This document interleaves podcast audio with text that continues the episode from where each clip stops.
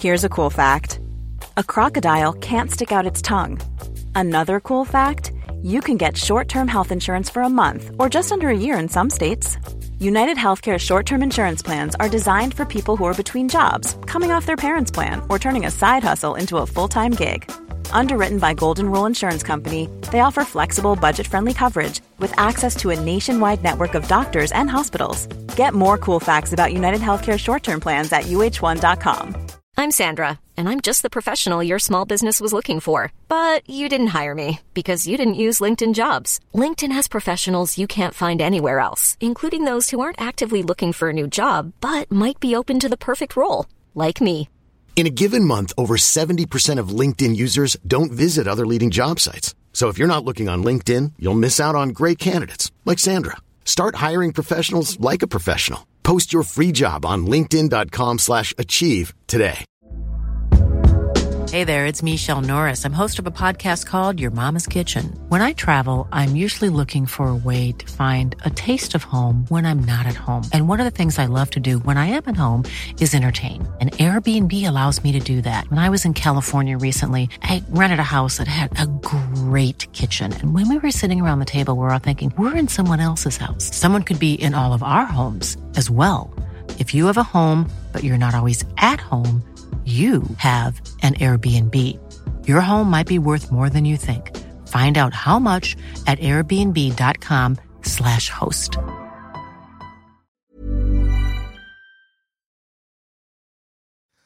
Hello, everyone, and welcome to Smashbox TV's podcast 393. And you know what? I haven't been on enough microphones this week, so we're back for You more of the action, did and a I'm back in Milwaukee. crap ton of commentary, man. like Yes, the, the quantity was certainly. I'm there. not saying anything about the quality. I, think I, just heard the Z word, but thanks.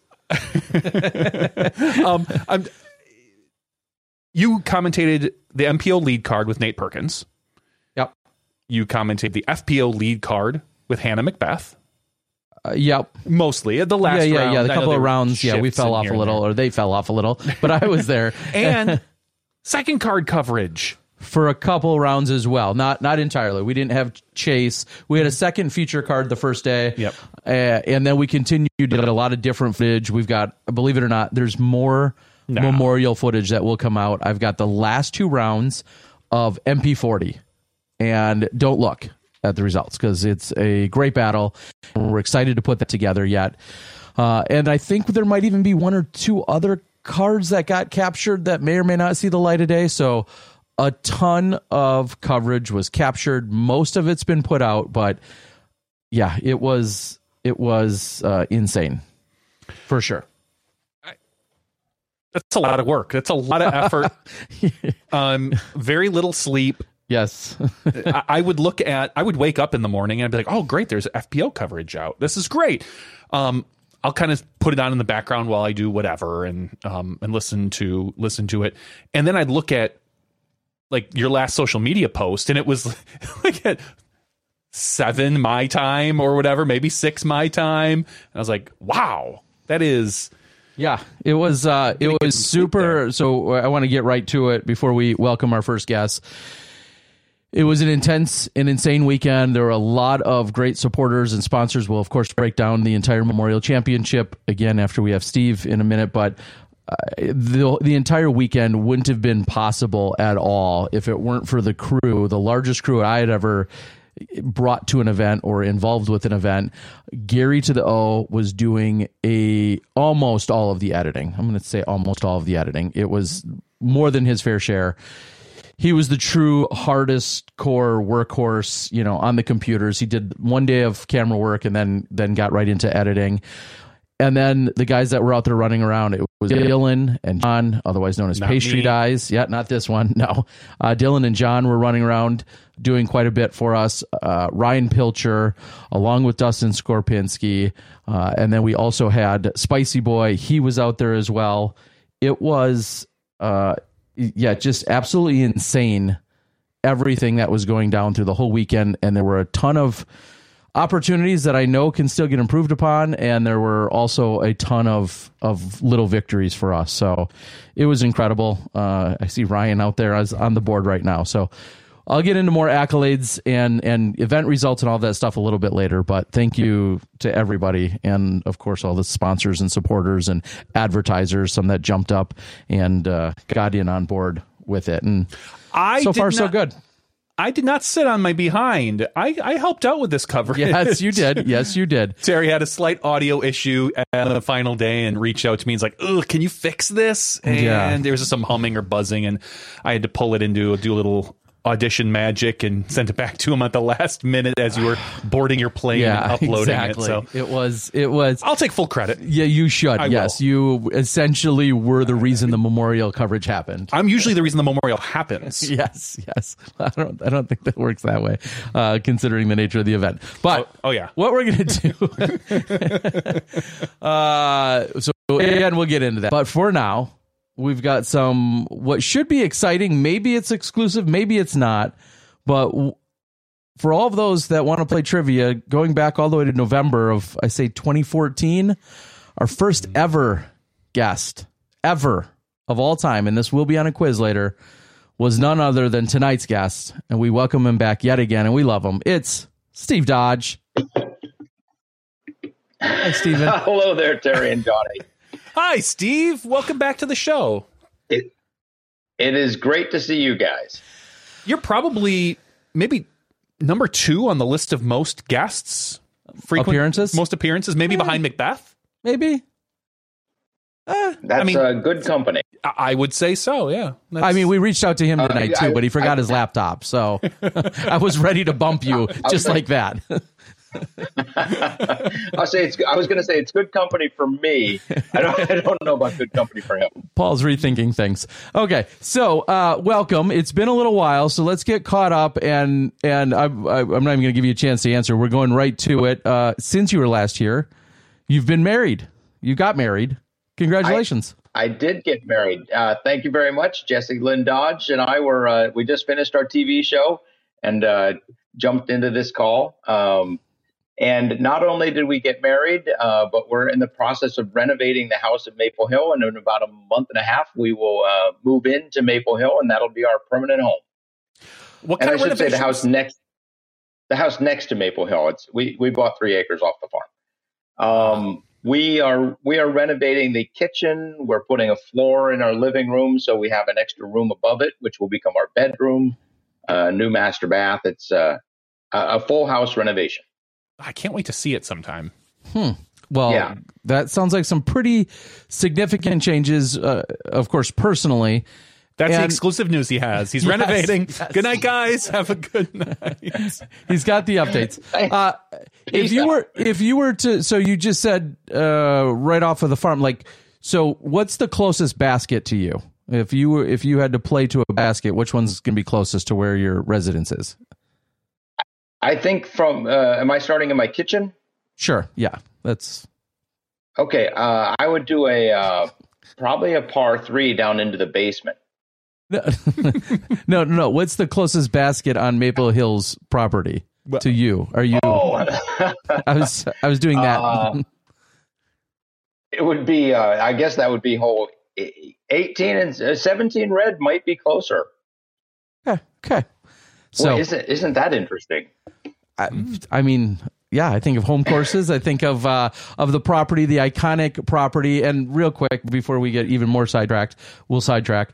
Uh, Maple Hill, again, more accolades, of course, in 2021. Talk to us about UDisc and and or any other accolades that come with regard to the course and and uh, the rankings in which Maple Hill sits at. So you you guys have been to Maple Hill many many times. It, the the land is is magical. Um, it's it's a family farm. It has hills. It has ponds. It has fields. It has woods. Uh, it has uh, weather. Um, and actually, I, I think at last year's event, we actually had one day of rain, one day of sun, and one day of wind, and that's that's just how it goes at Maple Hill. Um, but uh, yeah, we're we're very lucky to be able to be considered a premier course. Um, UDisc has their rankings. We we came out on top. I'm going to guess that the top ten courses are all basically a tie, um, and and we're we're very lucky to be the number one course. Uh, especially when I look at how great some of these other courses, like Eagles Landing, comes on, and you're just like, whoa, this, it, what an amazing destination they've put together. Um, I'm really excited to travel with my new wife to Europe and see all these amazing courses that are over there. Um, I ha- I have to give a shout out to Jesse. Um, there's a uh, there's a par two that we play down in Virginia sometimes when we go see the girls. And the last time we were there, we're playing hole four. Uh, it's about about a 180 foot. They're they're all par two, so it's like 180 foot, little downhill. And she goes like a, a foot to the right of the basket, and uh, you know she's doing the bowling lean, and she's like ah, and uh, it doesn't quite go in. And then hole five, she steps up and aces it. It was like wow, wow! It was yes, it was wow. phenomenal. Where does she go So- get lessons from? Like- right here. oh, oh, oh, okay, okay. that wouldn't have been my. I thought maybe Stokely was in town. I don't know. Okay, so He's, he's not old enough. Uh, so officially um, bit by the bug of playing disc golf, consuming it, and uh, we'll see how much of her life it takes over.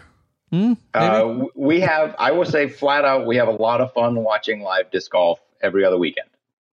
All right. So speaking of watching and and the courses and everything else, uh, was it a week ago, six days ago? There was a big announcement with regard to the MVP Oh, yeah. Open. Uh, um, I, I like how that you have to think about that for a moment, which means you must have other really big You- news, right? You know what I don't. You know what I like that I don't have to think about the name. yeah, exactly. I haven't messed up the name in like at least two years. It's so nice not having that bucket anymore. Yeah, uh, you just wait for one company to go out of business or no, no longer produce things, and then it makes it so much easier. So even though I think they're coming back, we'll get into that later. So tell everyone, break down the news in case somehow they missed this uh, this fabulous video that hit the internet last week. Uh, so first of all, I got to give a shout out. MVP flew me up to Marlette, and uh, and Steve, myself, and the uh, James and very talented crew, video crew up there at, M- at MVP, uh, put together that little video. Um, they had me come in, and we were basically there all day, doing all sorts of filming. We did a nice tour of the factory, and whole, I- I've never toured a factory bef- outside of Vibram before, and uh, I was blown away. Um, the expansion that they've done in the last 18 months and the expansion they have planned for the next 12 to 18 months. Um, I, I assume this is happening at, at most manufacturers now, but uh, this this sport is is taking off, and there's a lot of very talented people who are making uh, who are making a living doing play, doing the sport that we love, just like we always hoped people would. So, um, but uh, yeah, we have a 10 year deal with MVP uh, to be the of the MVP Open. Um, the total over the 10 years, the total deal is going to be worth, I'll go ahead and say over $2 million. Um, the first year, we're probably looking close uh, around 100,000 plus or minus a little bit. And then uh, over the next five years, it'll increase gradually to uh, to be about a third of that two million dollar total. And then the second half will be two thirds of that two million dollar total. Um, although at five years, we're going to be doing a review based on the growth of the sport, and we'll figure out. We, well, everybody needs to be happy. Uh, I need to be happy uh, knowing that I'm supported. An MVP needs to be happy knowing that they're getting bang for their buck. So uh, both of us need to be happy after five years. We'll do a review, and it it could go up quite a bit. Uh, it could stay the same.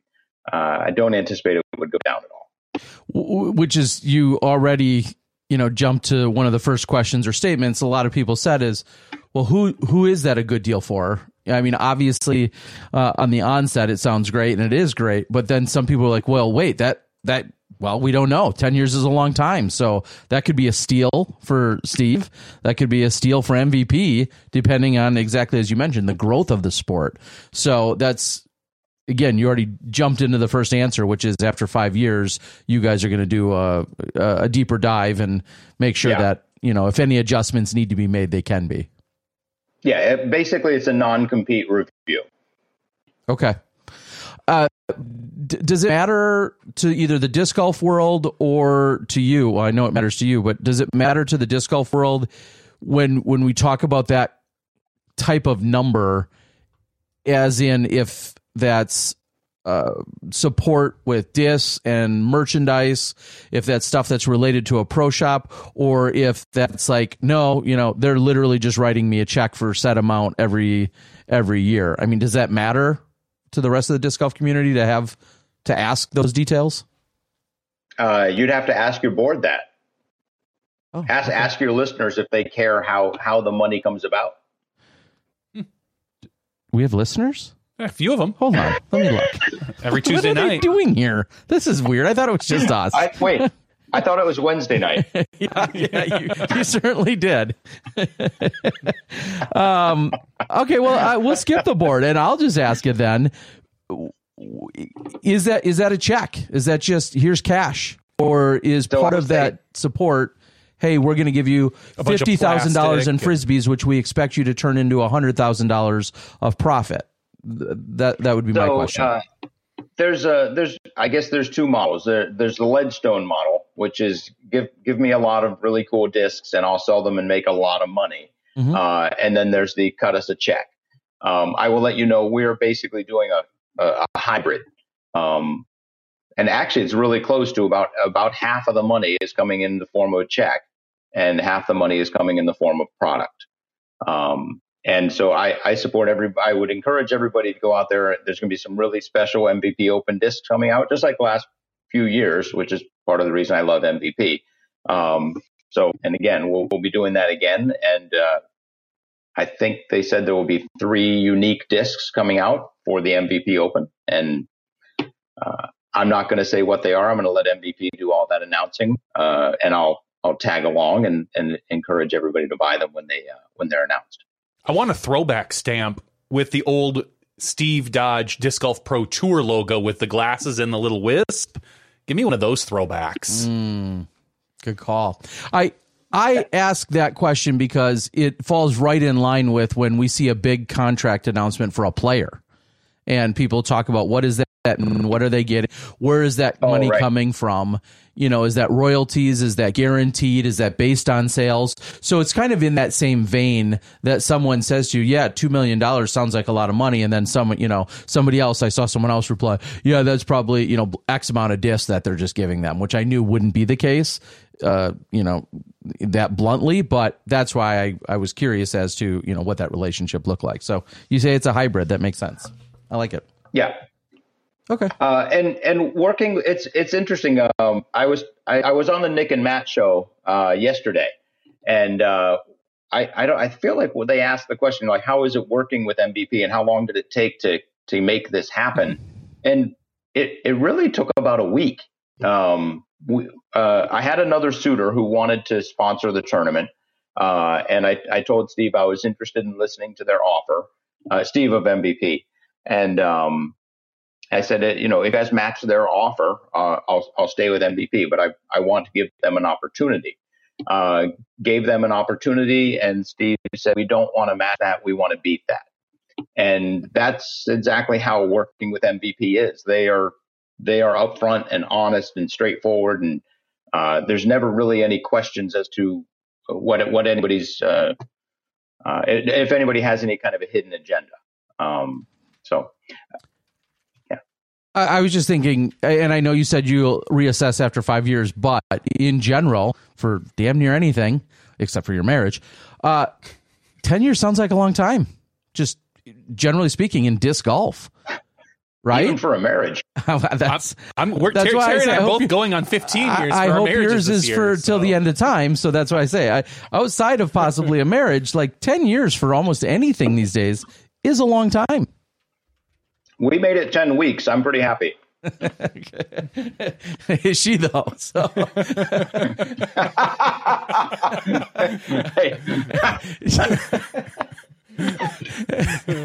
anyway. yeah, yeah, yeah. back We'll to move on. Yeah, yeah, yeah, yeah. Sorry. Um, all right. So that sounds amazing. Is there is there anything else that the world doesn't know or hasn't discovered with with regard to this deal um, that you want to talk about or announce from that specifically? I mean, it was huge news, but is there anything we haven't discussed about Well, it? Abs- uh, about the that MVP Open news, not specifically.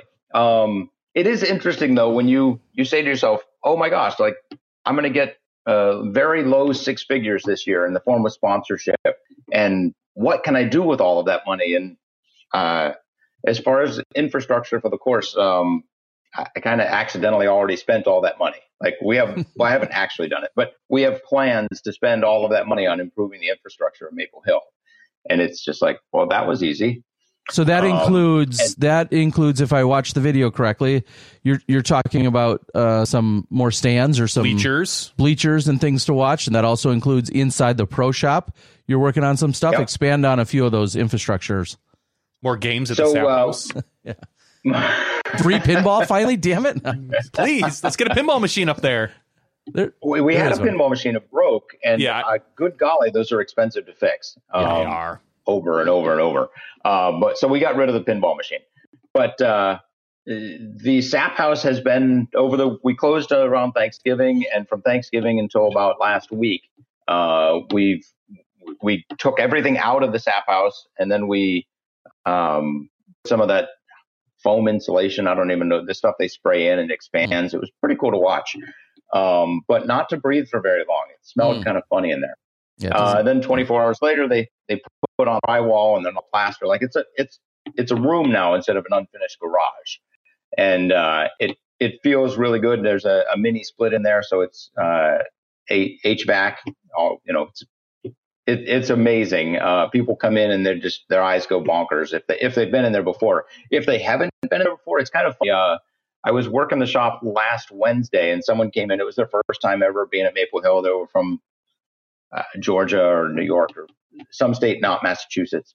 And um, and I said, "Hey, what do you think of the shop?" Because for, for me, it was like ridiculously new and fun.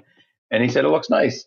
I was like, "Oh, you've never seen, you've never you don't know what it." this So- once was. Yeah.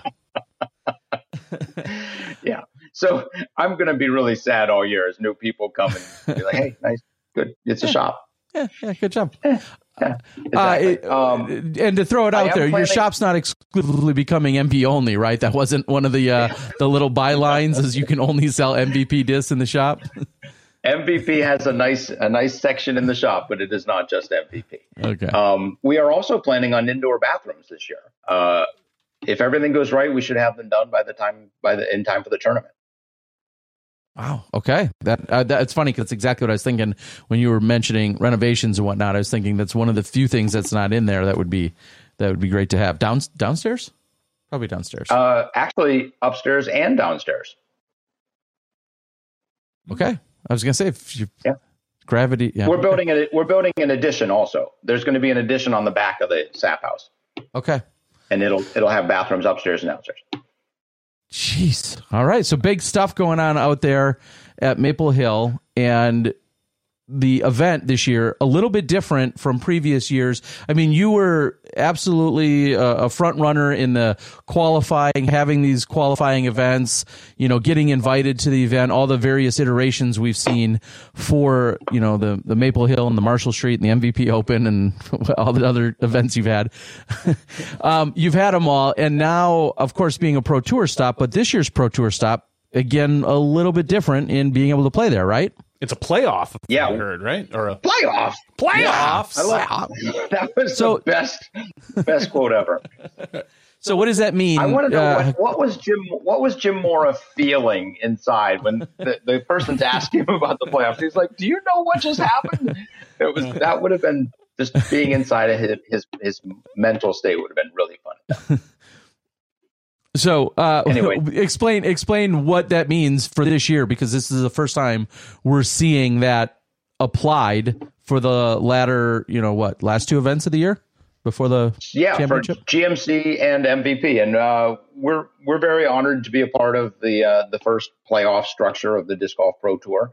Uh, GMC, the the field gets whittled down at GMC, and then it gets whittled down more at the MVP, Mm. uh, and then it'll uh, I guess get and obviously it gets whittled down to the the final groupings for the Tour Championship. Uh, and I'm not I'm going out of my way to not say any numbers because I've seen different numbers, and I don't want to say the wrong ones. So, but it gets whittled down over and over and over. And uh, so it'll be a smaller field, uh, which actually plays very well into Maple Hill being a smaller venue. Uh, I actually don't mind having fewer players. It's it's sad not having as many regional players as we normally get. Um, but uh, disc golf grows and progress moves on, and uh, all of these people had an opportunity to come and watch. And we actually have four local qualifiers, so some some regional pros will get in, um, but not not the thirty or forty that normally get in. It'll probably be uh, on the order of five to ten. Is this kind of what you saw, but six, seven, eight years ago? Like getting to this point for the pro tour, like the making most of these events exclusive to the top players. Oh, in in that aspect, yeah, for sure, for hundred percent, for sure.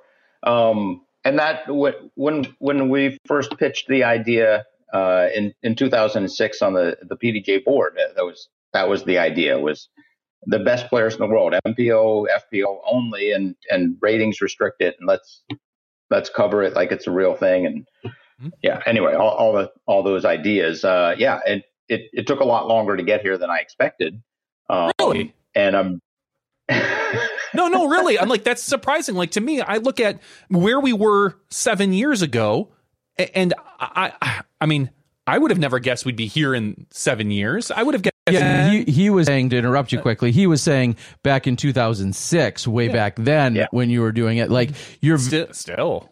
I mean, 2006 to now, that's 16 years ago as opposed to seven. So, uh, were you were already trying to reshift the focus of the national tour at that point mm-hmm. in in your own ways, right? Right. Yeah. We, uh, I, I I got on the board of the PDGA and I put a proposal forward and uh, I think I lost that vote five to two, and then the next year I lost the vote again five to two. But anyway, um, yeah, we're trying trying to get the uh, the national tour to. Uh, actually, I was just trying to make the national tour into what the pro tour is. So, uh, and I, and I expected, you know, if we did that, we, you know, how much further along we'd be. Um, and it, yeah, it took took a little longer to get here than I expected. But to Johnny's point, uh, we started in 2016. Holy cow, we did a lot in six years. Mm-hmm. Um, and and realistically, um, when I say we, I pretty much mean Jeff and crew, because uh, ever since being well positioned with COVID uh, and having uh, an infusion of uh, capital and resources and manpower, and, and, I'll say I'll point to you guys and say experienced manpower uh, allowed this whole thing to take off and uh, disc golf take advantage of the growth that happened when people were told be outside and be far away from other people. Yeah, and when I think about, well, I guess the whole idea of, of you know, Johnny said, do you want it to be exclusive? And the playoff scenario, did you have visions specifically of how the year would kind of finish out? I mean, for instance, did you have a conversation with Jeff Spring or anyone else about the playoff concept um, that we're going to see this year? Like specifically, uh, I, I did. I did have a conversation with them as they brought it up to me. Okay. Okay. So I, not, I didn't bring it up to them yeah, that that uh, I I'm very happy to, that the tour championship happens the way it does. I love the idea of having those final four, having a Super Bowl of disc golf, if you will, that the, the final round with the best four players in the world at that moment. Um, and uh, and and the playoff structure I think is is perfect. Everybody knows about the FedEx Cup, and, and anybody that looks into it knows about the FedEx Cup in golf and understands the way that works. NASCAR does a similar thing. Uh, so the concept there, but no, I, I never actually envisioned this for, for disc golf. I think it's a fantastic next step. And, uh, and, and I'm crazy happy to be a part of it. And I look forward to being part of it as long as they'll have us. How tough is it? And you, you kind of just touched on it. How tough is it when you hear from a regional pro or or a, a, faction of these people that say, "Hey, I've been coming to this event. I've been playing here. I've been supporting you for 10 or 12 or 15 years, and now it's gotten so big that I, you know, I live 5 miles away and I can't come play." And that really frustrates me. And and we're seeing that at your level, but then even all over the country as events get bigger and they start putting in ratings caps and you know or, or th- floors I should say and all this other stuff how how do you respond to that? How do you reply to those people that you know, really, really, and GMC is in a very similar situation, I know. So, how do you respond to those people that feel like they're really missing out on a regional event? Do uh, do your listeners understand that I uh, I make jokes sometimes?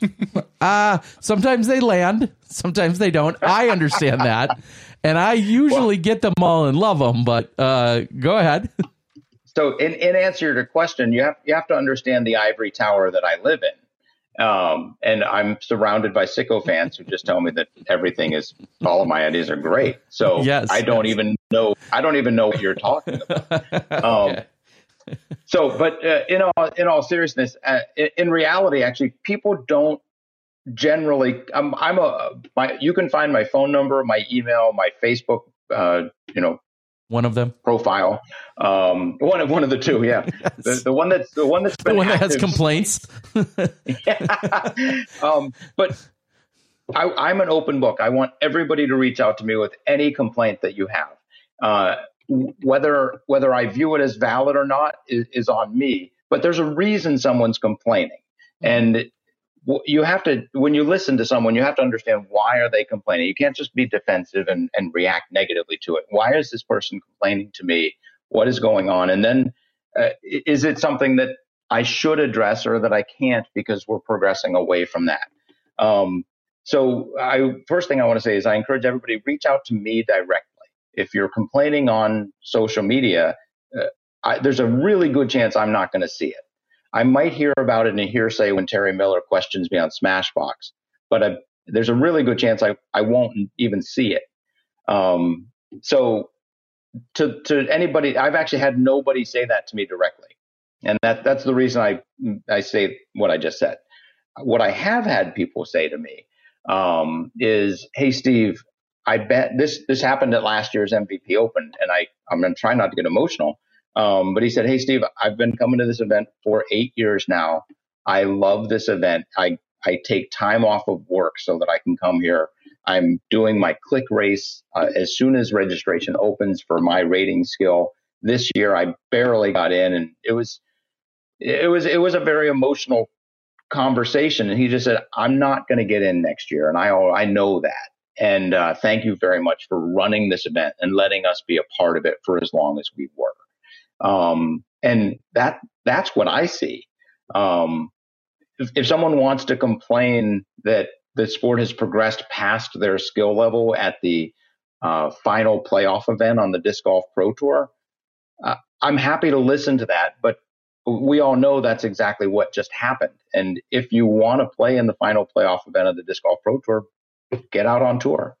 Yeah, you're gonna have to earn it. Yeah, it's it's an overarching question and issue within our sport at all. Just all competitive events are that much tougher to get into. And now the elevation, the, the play has elevated, the demand has elevated, and we don't have that much more supply. And so we're funneling, you know, to the top. And just like that, people are getting, I, I hate to say left behind, but they're just simply not eligible. And I, I think being out at GMC, again, they're passionate. They want to play these amazing courses in this incredible event that's been built up.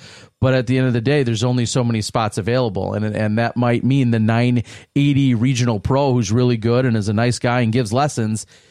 He or she still might not make it into the event. It probably isn't going to. And I, I, I call that a growing pain. I mean, I always feel like growing pains are just a polite way to say somebody, you know, somebody's just got to deal with a, a, tough situation, but that's kind of really what it is here, right? Uh, that's that's exactly what it is. Now, one thing I'll say, uh, go go back three or four years when anybody could play any of these events, mm-hmm. uh, and and the payouts were half, yeah, what they are, and and there and and next year it'll it'll be a quarter. Um, so it and uh, so the MVP Open four years ago had a payout of probably forty to fifty thousand dollars, and in in a couple of years it'll have a payout of a hundred to two hundred thousand dollars. I, I don't think that's a stretch. I, I think we'll be well over a hundred this year, and I I think if if we're the final playoff again again next year, I, I don't think two hundred is out of the question. Um, and there will be other events filling in at that forty to fifty thousand dollar level that we're basically taking the top 100 and saying, you're not playing in that event because you're playing in these events. And the regional pros, you, you still have those events. And they'll be covered by regional camera crews. They'll be covered by regional versions of Terry Miller. And it it's just as the sport grows, there becomes more opportunities for everybody. But we're all used to being the guy up there. And now we're we're the guy we're at the same level it, it's just there's a new level above us, and that it's just uncomfortable. Uh, if if you want to view it that way, you could view it as holy crap. There's a level up there that I get to watch because those guys are freaking amazing. Yeah, I I think about um, also the the we'll call them complaints throughout the years of well why is this 960 person even here like they're getting they're they're getting beat by you know by 40 at the end of the weekend they're kind of so to speak just taking up a space or in the way uh, you know, they're just a bottom feeder or whatever. And and again, I'm just paraphrasing what a bunch of other people could say about it. So it, as our you know, uh, fields get more and more competitive, you're always going to be seeing top level golf. When just think of the day when we're all watching and you're everyone at the event, literally everyone at the event it's is 1020, 1030 and above. Yeah. Man, yeah. it's going to be tough to find a boring moment at that tournament. Uh, and one thing I'll recommend is if you're in a skip ace league, don't don't pick that bottom. Don't pick like three good players in that bottom feeder because that's minus 250 points. It, a lot of people might find that out after they pick, like the week after, and they're like, "Why didn't I get many points?"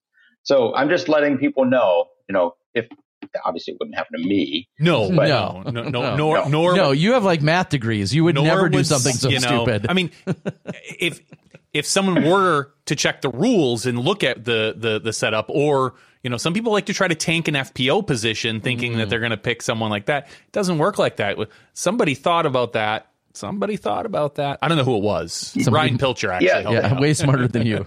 Yeah Ryan actually true story. Ryan Pilcher helped me out with that. So anyway uh, this is the first year I've been in skip ace leagues and I'm loving it. And I'm um, in my survivor league I've I've already gotten past the first event. That's did, did you now did you pick a like a surefire stud? Because some people think pick the studs first, go with your Wysocki's, McBeth, whatever, and work your way down. Some people try to save the big guys for later in the season for more competitive events than LVC. Um, but it was hard to get more competitive than LVC considering we were like eight eight or nine strokes off the lead, didn't make the cut. I'm uh, I'm going all studs all day. All right. That's my strategy. All right. Sounds like Holly Finley's as well. She puts with a stud. That's a disc? Yeah. I don't Oh. I don't know any discs. Okay. Anyway, moving on. So uh, well, we're ex- okay. we're we're excited to see uh, the what it will look like this year. What? Okay, you already said you don't know the exact number of people, but less competitors. I don't even know a, the studs of golf disc. What are we doing here?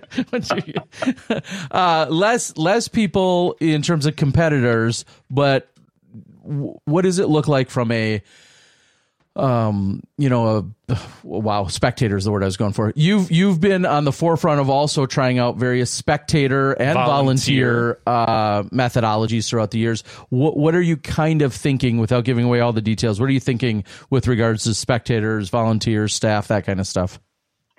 So regarding spectators um i just want to tell everybody that uh i we killed it last year with the ice cream social.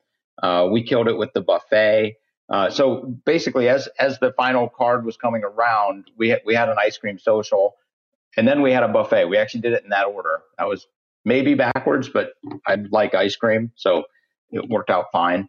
Um, next year we're doing the buffet, and then or this year I should say the buffet, and then the ice cream social.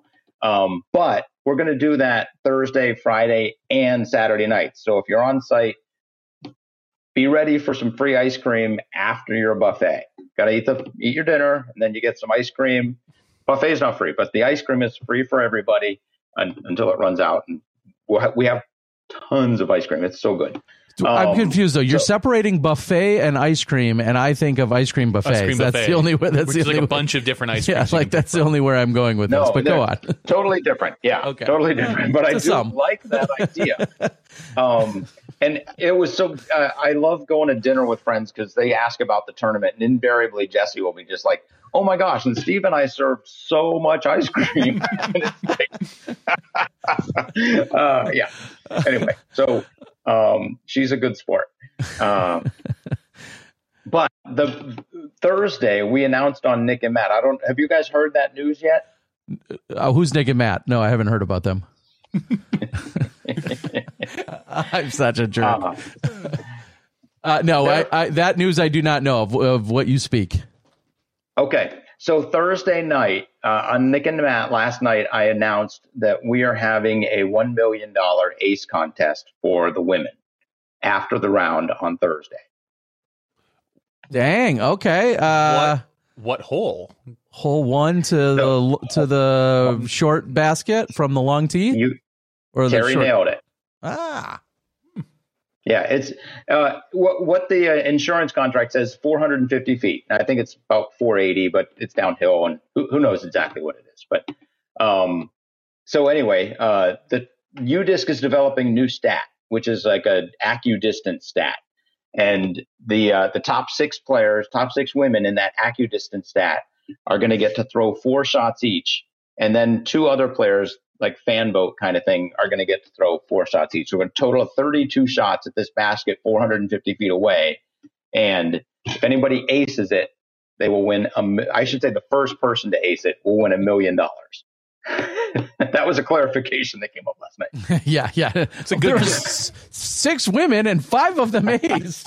Uh, you could split it. I mean, wow. Uh, so if, can I ask what the what the policy that a policy like that costs? That's so. Or, here's the thing: on Nick and Matt, I made a mistake, and I said it's five million. Shocker! what? well, okay, I didn't make a mistake. I almost let a cat out of the bag, but guys didn't catch it. Oh. I said it's five million dollars per day. But what five? Five million dollar. None of so that makes per sense. Day. What is that? What are you talking about? I almost let out of the bag what I want to announce right now on Smashbox. Uh, that you're doing a, a million dollar ace run each day. Thursday and Friday. Okay. Just um, uh, th- Thursday for the women, Friday for the men. We're trying to we're trying to increase, get people to show up on the first two days. There's really exciting stuff happening, yeah. namely a million dollar ace shot. So come on out for the million dollar shot. And so a, is the men's hole big, the, the exact same thing? No, it's 600 feet. All right. Yes. So I would like to announce on Smashbox. I don't think anybody probably caught it yet, but on Friday at the MVP Open, we're going to have a million dollar ace contest for the men. And that's your Smashbox exclusive. Yes. Uh, We got there. I feel I feel it's like downhill. that was a. It's six. That's awesome. From here, baby. Oh, so I also have to say a big shout out to East Coast Metal Roofing, who's helping to make this whole thing possible. Uh, I called Paul at East Coast Metal Roofing. I was like, "Here's what I want to do," and he was like, "We are on board." And those guys are ridiculously supportive of everything disc golf. So if anybody needs a metal roof and is on the East Coast, uh, primarily New England, but I think they do New, New York and PA. But uh, definitely give East Coast Metal Roofing a call. Thank you, Paul. That's uh, so same um, qualifications. Uh, you said the distance is obviously longer, but essentially the same qualifications for the men. You're going to be taking them based on this new AccuStat. Which that, that, might be an exclusive as well. I don't know if they've announced. Yeah, that, does anybody so. know about Accu? uh, you probably yeah. Anybody know about AccuStat or is that what they're calling AccuDistance. Ac- I don't know what they're going to call it. Oh, okay. AccuDistance. Um, but I've talked to Matt about it. He said they have uh, they have a working prototype of this stat. They want to do it over a few events and make sure that it, it passes the smell test. And then one, once they have it buttoned up, they'll release it. I mean, my guess would be within a month or two. What's the general premise of that stat? Like, how, how conceptually, what are they using to arrive at it? No idea. Uh, be, I would just do. I, I, would do it randomly based on like the third digit of people's PDGA number. Mm, unless you're only a two digiter. Yeah. I don't think Joe Mela even plays anymore. He's not. He's not two digits. Too bad. He's- Stork. no. He's he's a four can't- digit. He Um, is. I don't. Yeah. I would have to imagine AccuDistance is either using uh, on a map, literally like push touching a map to kind of get a general accuracy. I, I, I know they've talked. I don't about think that, I don't think they're but- adding I don't think they're adding any capabilities. I think they're just Okay. u- massaging the data they have. For me, Okay. uh, again, I'm I don't know what they're doing, but here's what I would do. Um, I would do Eagles uh, as as an AccuDistance stat. Mhm. I would do uh, par, on par fours. I would do you know circle one or two in regulation maybe, uh, but and then same thing with par fives. Maybe uh, if there's a way for them to figure out par fives in two strokes, like that would be another AccuDistance type stat. Um, fairway hits on par fours, maybe like that that kind of thing, and you'd weight those based on whichever you think is most important. Okay. Yeah, All right. So they're going to take some existing data and statistics, and they're going to put that all together. Is, is aggregate the right word? They're going to put those all together to come up with a new statistic that will then qualify these players to go out and Yeah. have the chance to win a million dollars. and it's kind of fun thinking about the AccuDistance stat and thinking who who's going to qualify for this. And like right off the bat, you got to think the number one player in the world, Drew Gibson, is going to get in. Um, Gibson. Calvin Heimburg, Eagle. Yeah, Calvin Eagle. E- E- yeah, Ricky. Maybe, I mean, he, he he doesn't he always just only make birdies from like circle two. So Oh, that's true. Yeah, it might not I even count. if they're par fours and he's making them from circle two. Well, that if it's an eagle, Yeah. yeah, um, yeah, uh, yeah. I guess you have to think about Uh, who are the- your most accurate. someone like Ezra. Okay. Ezra can throw pretty far, right? Yes. Yeah. I, I don't Okay. think anyone would would categorize him as as uh, extremely accurate. He's a very far thrower. Um, Oh, okay, okay. But yeah, that's it- a good point. point, and that that's gonna but matter. that's going to matter. Yeah. I mean, Yeah. And you know, no offense to Ezra. Hopefully, he you know he changes. He's a bigger than me, and frankly, I'm scared of him. So um, he, he seems like such a nice guy. he, is, He- he, he is. He is. truly is. I don't think he would beat you up unless a couple of people asked him to. Yeah, I, I'm I'm sure if someone asked him really nice, he'd probably do. one it. person, just one person. He doesn't need a couple, just one. There's still a little threshold there. Like you said, did did you say his name? Yeah, I can beat him. Up. That's all it took. I got this. And Okay, awesome. So there, uh, how and I, I'm. Ho- I, there's no reason for you not to want somebody to hit this. Like you're you're hoping because you're paying a policy regardless, right? yeah. And the great thing is, like, someone could hit it the first night and hit it the second night. This, I mean, we because there's- two million dollars could be won. two different policies. And uh, apparently on the Nick and Matt show, you talked about how each day was about five thousand dollars for the policy. Right, right, Um, right. Has there is there any qualifications on the size of the basket? I mean, can we make the basket really big? I mean, let's It's look just at a fishing net out there. Can you send us a contract? Can I be there I with the basket running around and trying to? I like that idea. Put it on pneumatics and just move it. Yeah, there you go. catch it. Yeah, is I mean, so you absolutely want this hit? Uh, it would be the the. Think, think about what would happen. Oh, my gosh. Yeah, Uh, the I mean, if we're gonna buy our way onto ESPN, this is a damn good way to do it, right? Yes, it is. I So still think the question- that that shot is not going to be as valuable as James Conrad's shot. I think James still made more than a million dollars on his shot. Well, uh, someone last night pointed out uh, if if someone hits this million dollar shot, uh, let- let's say Ezra Aderhold hits a million dollar shot, uh, you would bet that whatever disc he used is going to have a stamp that says million dollar shot on it, and they're going to Yeah. make another million selling that disc. There's gonna be a lot of money it- made by the company and by that person. Probably, you're right. Right. Yeah, you're changing Right. lives here, Steve. One life, one one life at a time. Exactly, one life at a time. Wow. That's pretty awesome. It's, and that's officially probably the we've seen these type of bounties on other holes. USDGC had it. uh, I think a ten thousand dollar bounty and a Uh, bike. and a bike. We've seen cars before. That from what anyone knows, this is the largest bounty on a hole ever. I'm assuming. Yeah, I- I I, mean- I would assume that. Yeah, I, I don't even know if I've heard of a hundred thousand dollars, but maybe I'm not sure. It, it one one really fun thing about this is the policy is about five thousand. It's a little over five thousand dollars. Um, and someone last night said, "Well, why why not just give the person that that gets the CTP a five thousand dollar prize?" I was like, and I was like, "Who cares about a five thousand dollar prize when you have the opportunity of a seriously a million dollars? This is insane." And um, if if they hit that shot, I, I said this on on Nick and Matt. If they hit if if somebody hits that shot, they're allowed to jump in the pond. Okay. And all of the spectators are allowed to jump in the pond. I mean, Yeah, that's that's worth the price of admission alone, right there.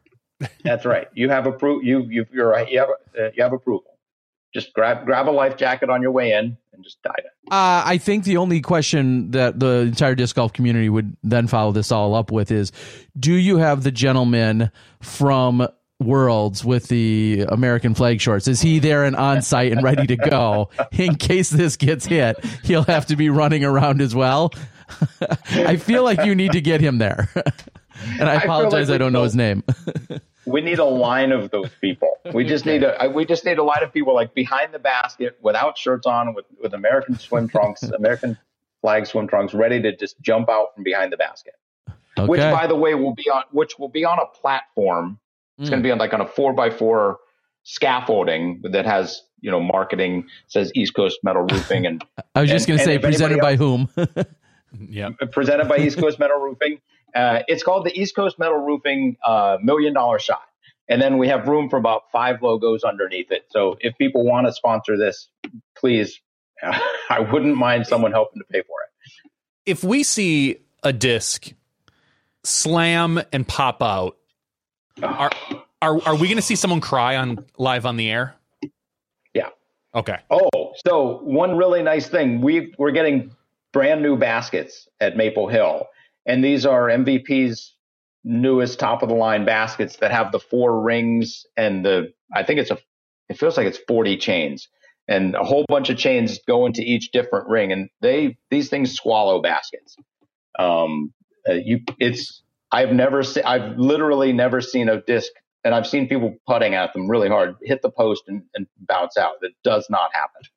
Um, I haven't seen a cut through. It's just these these things swallow baskets. The the, the chains all just kind of go whoop and yeah, they're They money. swallow discs. So if they they swallow discs, yeah. it- If they swallow They other swallow baskets, discs. they are mean SOBs. like it, you just like put it on and it's out like Listen. eating other baskets on your course. It's like get out of here. I, I'm taking over this fairway. Sitting next to Terry, I have a very. I'm I'm waiting for a slip up at this point. No, I So, I, I was very I'm- deliberate. uh, th- that's that's and I, I guess I can tie this into that was one of the questions we see Mach Xs. We've seen a lot of different baskets come about in the last few years, and a Mach X has a ton of chains. Uh, you know, uh, of course, presented or produced by DGA. That was a question I posed in post production this week, and I said, if you're throwing a disc for an ace and it's tracking toward a basket, and you absolutely wanted to catch at any speed, what basket is that? and because I was staring at a Mach X that was at the event, and I was just thinking how well those catch ba- uh, catch baskets catch dis when they're coming in hot. And so you're saying that MVP has a yet another level of basket. Is it debuting at that event, or Uh, just no, for they're, this? They're already They're it's out. already on hole 18. Um, it, and Okay. we'll be putting the rest of them out as as the ground thaws. Uh, we're we're not we still have ground, uh, snow on the ground. So okay. We have a little here too. Wow, that's Yeah, uh, I- exciting. it, it is very exciting, and uh, I I personally would want to throw on on a if I'm going for an ace. I want to throw on a Mach one Because then you know wanna- it. because it was me that put it in there. It wasn't the basket that did it. Like I put it in there. I had it just the right touch, and it just settled right in. Yeah, yeah. I, I'd love to see something splash out of a Mach one for a million bucks and see how many people think, well, he didn't really earn it. No, Yeah. I mean, The funny thing is, he- he a 650 foot shot. Well, you didn't quite. You didn't. You, you didn't let it rest. It wasn't on point. Yeah, I mean, you really got to let it those was things. rising. It was going up. Uh, so Um, go ahead. Yeah. I was just going to say because his next shot is probably going to like hit left chains and bounce out and be like, those never get caught. uh, so on hole one, for those that, uh, well, break it down. What is hole one from the long tee to just over the water that people are usually just trying to clear, or that's a, a good goal from the long tee? You're saying that uh, during Thursday's round, that's or after the round, that's where the basket will be placed, but up on a riser, or will that one be in the basket or in the It'll ground? be up on a riser. It, it'll, be on the a riser, Yeah. and then you'll just ba- you'll back it up 150 feet. 150 feet. Yeah. Okay. All right. I mean, yeah, I'm, and and if you think about think about hole one, uh, when you watch Eagle, uh, Calvin, Paul, Ricky, when they play that hole, that's right about where their drives are going. They they put them right on the path, about 150 feet past the basket. It's it's. I mean, by no means is it an easy shot, but it really feels like it could be hit um, especially with it being a little downhill. You got about 15 to 20 foot drop in elevation. It probably plays about 550. And these guys can be controlled at that distance. And I'll go ahead and just say, I, I'm paying 5,000 bucks a day. I think next year the policy is going to be at least 10,000 because they're going to, the, I don't, I don't think the actuaries understand how good these players are. This, I, I think this is going to get hit. Well, so here it is, guys. This year, just spray. So it's cheaper for Steve next year. So the policy goes down. Um, We'll yeah, if you're gonna miss, miss next big. Yeah, yeah. If you're gonna miss, just miss it big. huh. so how, wait, how can uh, you? You said that somebody could win a million on the first day and then a million on the second. You're the same person can't, right? No, FPO and yeah. MPO. Okay. Yeah. yeah. Well, I guess in theory, uh, if if if Paige Pierce played in both divisions, because MPO it's it's a mixed. She, she'd have to qualify and she'd have to qualify Yeah, I- an MPO as well. Yeah, Okay, it's- Yeah, you okay. can't. Yeah, it's not like the old days where you can kind of just bring it in. So that that is that's going to kind of okay. Wreck She, it. she Well, could theoretically do that, but she's already behind in points at L from LVC. well, she could. Couldn't she play in one of the, in some of the qualifiers locally? Qualify that Oh way. yeah, uh, Uh, no, because they're basing it on the stats. I think you're saying you're basing it on the No, UDisc he's right. stats. No, because there- there is some local people that will get that will get in. local- so in theory, a pro, local qualifiers. a, a, a, an FPO player could qualify by playing open in the qualifiers, get in to play both sides of the event. I okay. Yeah, and then she could get into the the men's. She could get into that AccuDistance stat, Yeah. That's what. but yes. but it would be a fan. She'd be the fan vote. Oh, okay. Mm, all So right. then, so it, it actually could happen, and I I encourage all of the women to come up and play our regional qualifiers. All of them. Yes, we Yes. agree. They'll- All the regional qualifiers and all the women. And I'm So- sorry. So th- th- if my math checked out, did you say four shots per person and 32 Yeah. total? That means you'll have 8 total individuals that will be Yeah. throwing for this from each day. Correct. Yes. Okay. So, and I, we're going to have, so, you know, we're obvious, I don't know if it's obvious, but we're doubling the number of fans that we had from last year to this year. So, uh, we were right around 700. We're going to be right around 1,400 fans on site this year. I, I would expect at least half of those people will be sticking around for this million dollar shot, if not every single one of them. So, we'll have somewhere on the order of 700 to 1,000 people lining this hole and watching 32 shots and going freaking crazy. Yeah. is, And is there plans to live stream this? I'd like to know. You can. You can. Are we doing this on the Disc Uh, Golf Network somewhere? Uh, I actually haven't talked to the Disc Golf Network. I talked to Gatekeeper, and they're going to be filming it for post produced. Um, But I haven't talked to anybody about uh, a live stream of it yet. It's a pretty good idea, though. I smell a Smashbox exclusive coming. Yes. Uh then have you also then with all of those fans and and people throwing for this ace, there was another policy taken out for when fans get hit in the head uh, from these from these ace runs. They're all going to be littered all around the fairway. No, It, in fact, the same person that did this. So I should give a shout out to Mike Calzone of Foy Insurance. Uh, Okay. If you live if you live in Massachusetts or Rhode Island and maybe Maine, uh, I don't know what states they're in. Connecticut uh, is that a state? So anyway, Still, if you yeah. live in New England, I'd recommend. If you live in New England, I would honestly recommend calling Foy Insurance and having them price out your auto and home insurance because I did that and he saved me six or seven hundred dollars. And then uh, about a month later, Jess was paying her bill, and I went wow, and uh, and said just call call Mike, and we just emailed him, and uh, and she her bill was cut down by cut by more than uh, honestly, is over half her bill. Yeah, she, she was paying a, a lot, and then now she's paying Half of that much. half that, half Less of than that. half. Yeah. Le- So yes, more than fifteen percent by Geico. So this is not a sponsored Geico ad, for sure. No, the, is- Geico should say Yeah. fifty percent or more. Mm. That's what that's what Foy Insurance says. Yes, But we save you th- at least thirty five percent more than Geico saves you. Who saves you only fifteen? That's what th- they should change their campaign. Change their change their slogan. We save you three times as much as Geico. yes. Ah, okay, man. All right. If we're not a marketing think tank right here, I don't know what is. What would the Foy mascot be? Because Geico has that little cricket thing. A little What Geico. would the uh, the it's- Gecko? I think it's a cri- I think it's a cricket. I think it's a Geico. I think it's a gecko. It's not a gecko. Uh, It what would is. I'm gonna Google it. Isn't it? Geico Terry, has the would we- gecko. We- why Yeah. would we want to give them any kind of credence? We're talking about Foy. Yeah, Foy. It's a- so it's a- I, I I'd want to say a cricket. I'd want to say a duck for Foy, but that, that's Aflac already because you got like. I like thought you were gonna. I thought you were saying Geico was a duck, and I was like, Johnny. Aflac a goose, not a duck, isn't it? it might be a goose. if it quacks like a duck. I don't know. Oh my gosh. Uh, yeah. All right, Uh, Steve. where's all those drugs we don't do? yeah, no. Oh my God, I should every anyway, Tuesday night. I, that's why it's why I drink.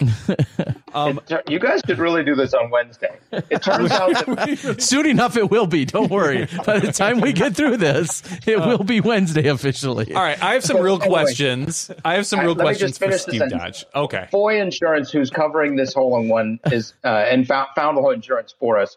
Um, and they they wanted to be hit too because they have it. It's underwritten by somebody else.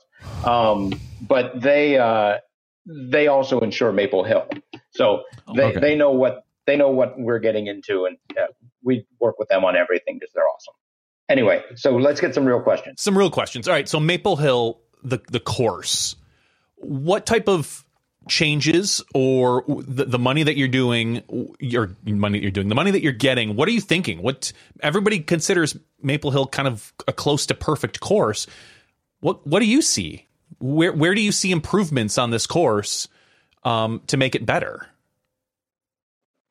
Um, you know course what's fun is I just I just got a text message from uh, Nate Heinold that said, Saying- "Who are you working with? who are you working with? Uh, I'm gonna get. It just said who are you working with, and I'm gonna guess it said for insurance on your ACE ACE project. ACE Yeah, project. I'm chatting with Um, him and, and relaying this. That's why he's reaching out to you. Yes. yeah, Nate Nate left Heinold. out. I can hook you up with a good insurance agent. They could maybe sponsor your Ledgestone Insurance Open. Uh, they've got a sweet looking duck. It's awesome. yeah. um, but I, I, Johnny, I apologize. Oh, what course? So regarding the course, uh, the only hole that we're changing this year is hole 12 diamond. Um, that hole was it played really, really long and really hard for the women. And uh, and so we're going to change. We're, we're building a new tee that's going to be about 150 feet shorter, uh, so that that basically so the women can get to the same spot that the men do, like right at, right before the top of that hill, so that they're shot down into the into the woods is is tricky. Uh, just trying to equalize that hole uh, to what the men the men do. Um, it's also going to be a good tee for the white white course, but that's not not why we're on this podcast. Um, but as far as infrastructure, um, we are going to be investing heavily on bleachers on hole one, uh, which are going to be great. And we, we're going to build bleachers on hole one and a and a, a platform, a stage tee, and uh, and the the bleachers will be you know right there, and then the stage tee, and everybody can stand all around it. And the bleachers will be elevated as well, uh, so that you can stand in front of it and not be in the way of the, the people sitting in the bleachers. Um, but the idea is just to have the, the players come out and basically be rock stars, uh, surrounded by a whole bunch of people who are uh, being loud when they can be and, and respectful when they need to be. Um, and uh, so we want to have you know seating for two or three hundred people there on hole one behind the tee. Uh, we're also going to be building some bleachers on hole eight. Uh, we went out there and we were uh, we were mapping out where we can put bleachers. It's basically a perfect bowl yeah. behind that pin, uh, and the eight holes picked a perfect spot to uh, to, to be. And we're going to clear out some trees and build some really nice bleach well benches, basically just in the woods. But uh, they're going to be places for a lot of people to sit. And uh, I, I, encourage if, if you've never experienced the eight holes and you want to see what disc golf can be and how fun it can be, go do that. Uh, we will we'll also be sorry Terry, uh, just I'll finish this. Uh, we're also going to be adding some food and beer uh, out there for the eight holes and the 14 holes. Uh, that's a name I just came up with. Um, it's got a great ring to it, Steve. No, it, Let's keep with this marketing think tank. Go on. Uh, oh my lord! Fourteen no. holes. Uh huh. Yeah, no, their please, logo. No. Their logo is a little cricket. Um, and then uh, so, but anyway, we're gonna have a food and food and beer vendor there uh, to to service those people, and hopefully we'll have hundreds of people at those two holes. And then we're also going to be doing investing in uh, infrastructure, ma- mainly the parking lot uh, improving the parking and improving the traffic flow uh, around the parking. And uh, I'll just go ahead and finish by saying all of the media and all the players will be parking across the street this year, so we won't have any spectators parking across the street and then and then needing to cross the street and come over. Everybody will be everybody that parks across the street will be a professional, and uh, we'll have police officers that to come across, and it'll work great. Has there been any thought about up on that um, 10, 13, 14 kind of top as far as food or beverage or exclusive seating or anything like that? Because I mean, that seems like a natural spot to sit to watch a lot of good golf. That's where the hot air balloon lifts off from. You should get a hot air balloon Sponsor, service. Someone that can just the, the exclusive hot air balloons, and then you get to take them up. That's that's roughly, or maybe a little off behind, uh, behind where like 10 uh 10's basket all right. So off, I don't know, I'm thinking to the left. So way left side of where 11's tee is. Go way off there. That's where people can get in and out of hot air balloon rides. Do you have room over there? Could you get one? In in 2020, I actually had conversations with a hot air, hot air balloon operator. Uh, we weren't able to pull it off, and I have those things are freaking loud. Oh. Um, so, uh, and the only place to really do it is right at the top of the hill and you'd have to bring it down and then mm. exchange people in and out and then put it back up. Um, it, it's a fantastic idea. I obviously want to do that. Um, if they could make those those Bunsen burners that fill hot air balloons quiet, um, yep. That, that, I think we it's money. Uh, yeah. Okay. All right. So then, uh, completely changing topics, unless oh, you have something. I, I have something. To, I, I, just have some clarifications.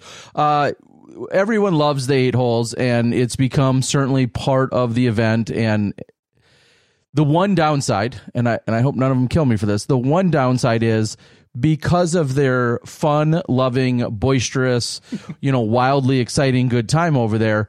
It can legitimately be, and fairly, it can be a little bit distracting for the other 17 holes on the course. Too bad. Uh, do yeah, uh, that's my question: is do we care? I mean, when you know, if there's an ace, clearly you ex- you expect an eruption, but there's times when I've seen players that are their concentration is broken because there's you know such a, a thunderous applause over there.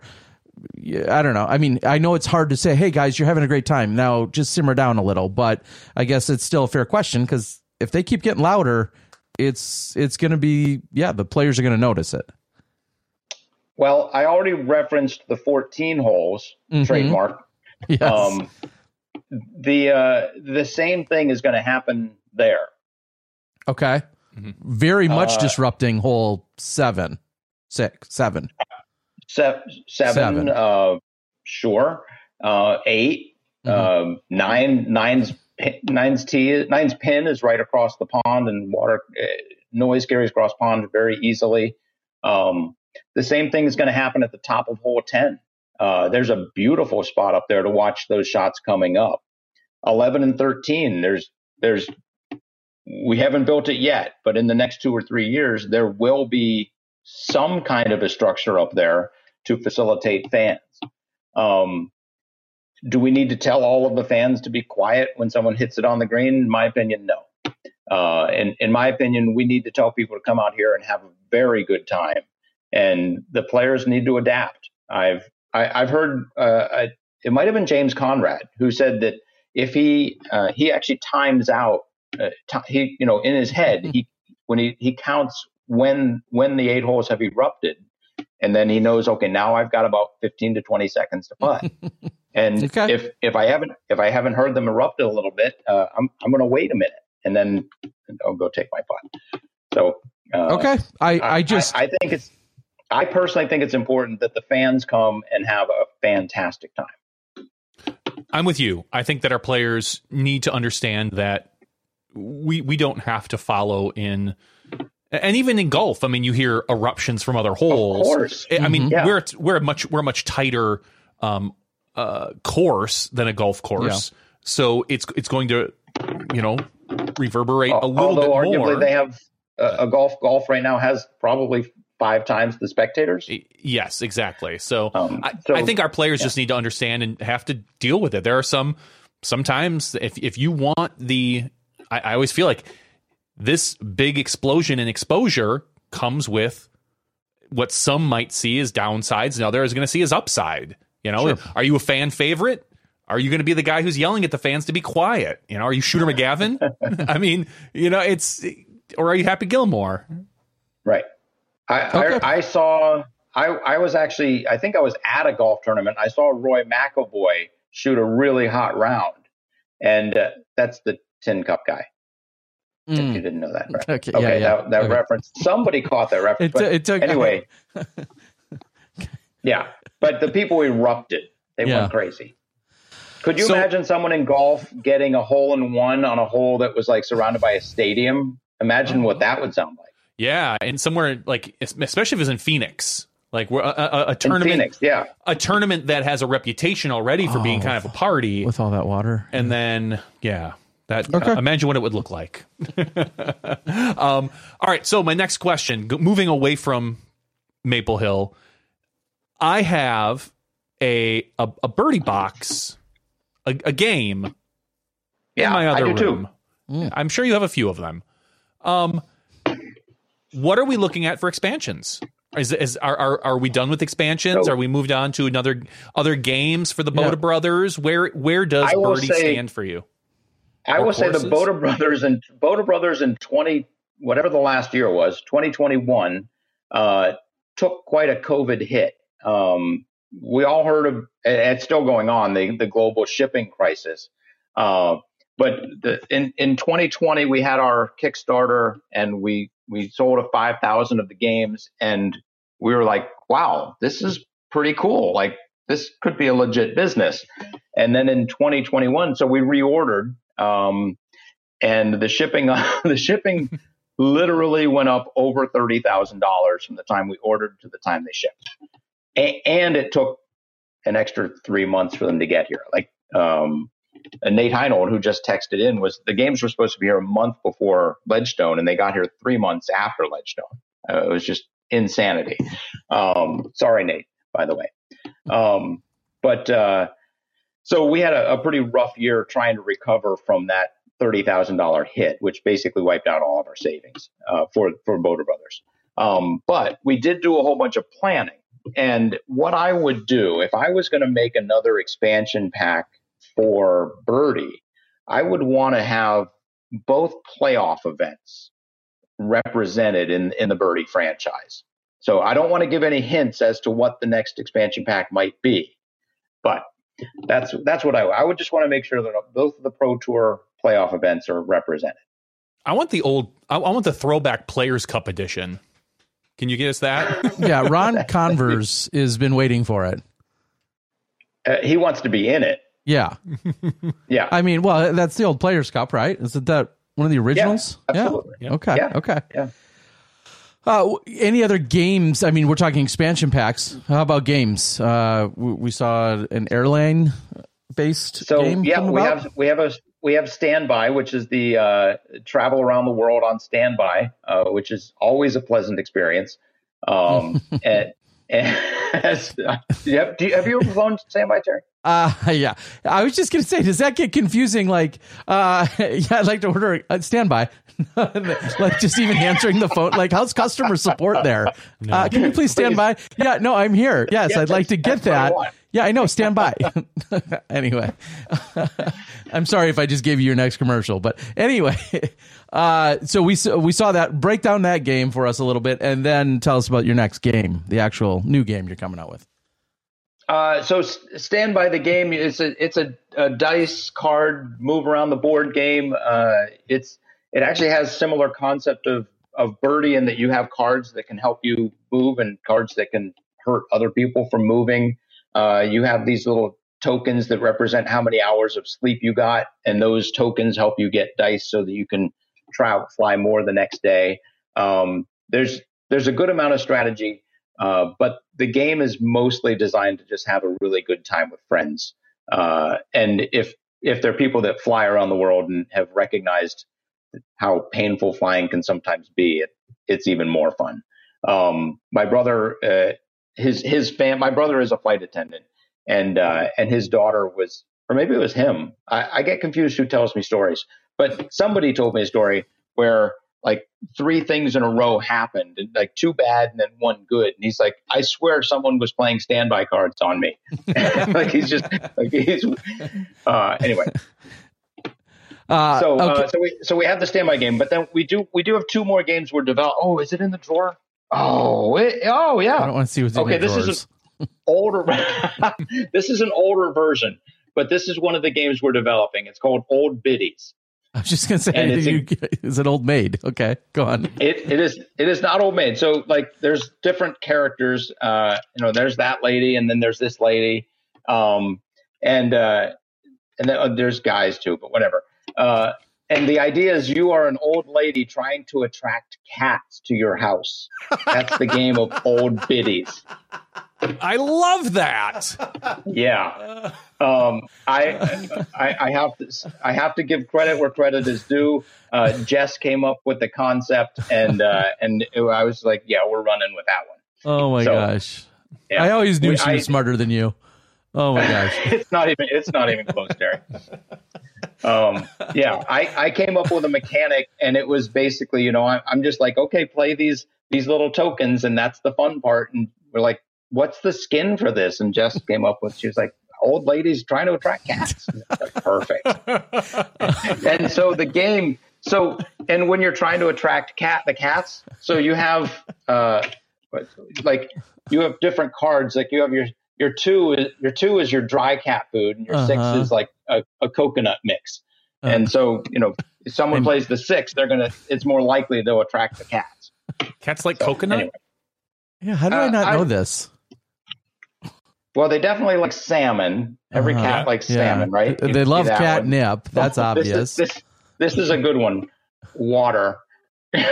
That's just a one. Whatever. I feel like that should be a So- sink as opposed to like a little water fountain. But okay, because cats like You, to. you got the idea. yeah, okay. They do. All right. Yeah. So anyway, we're working on that, and then my brother is actually in the pro- developing a, uh, a a disc golf card game.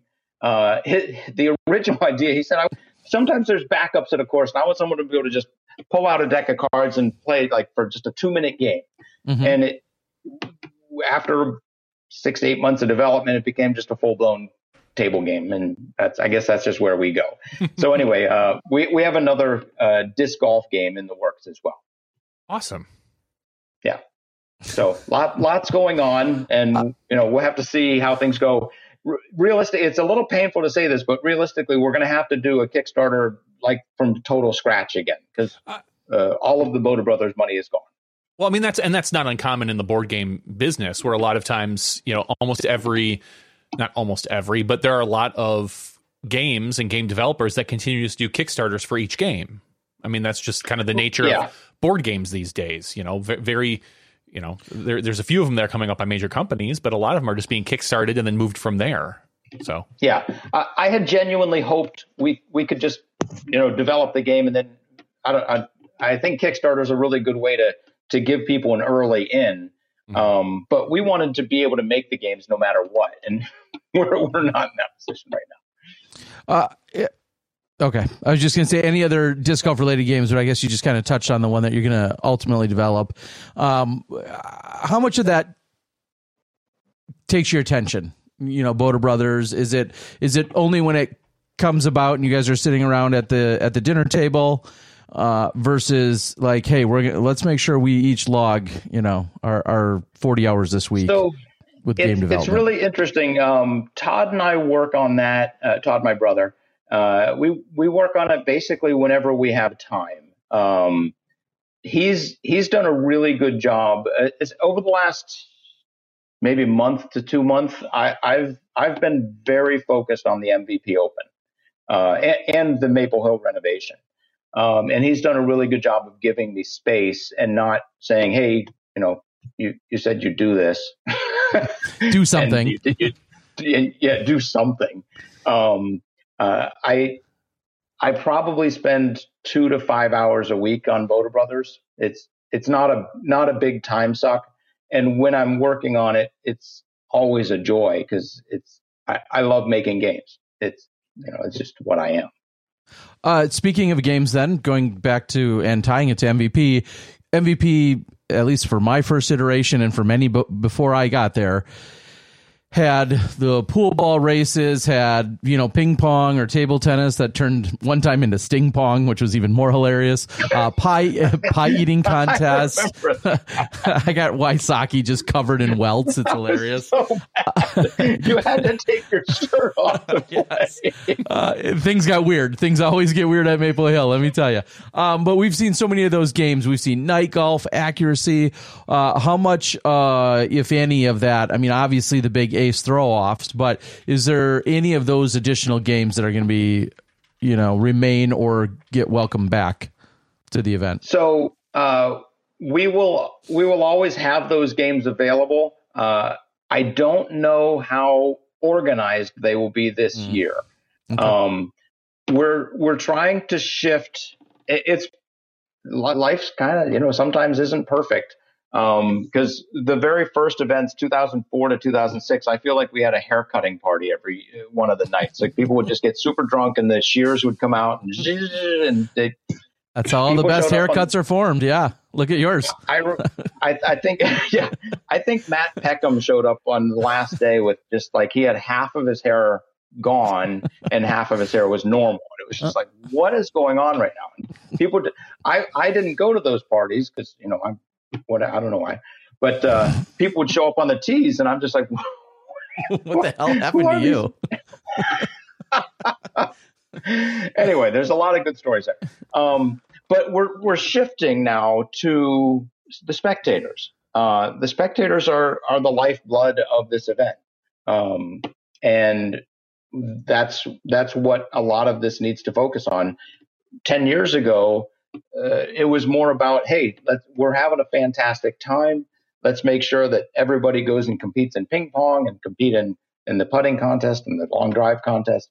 And and now the long drive contest, it, it was always entertaining for spectators, but uh, in 2021, it, it was something that like people said, hey, when is that? I want to go see that.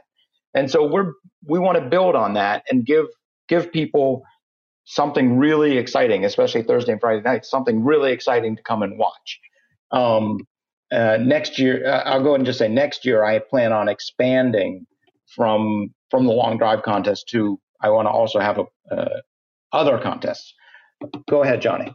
I think I was just again we're spitballing here. This is a MVP Open uh, brainstorming.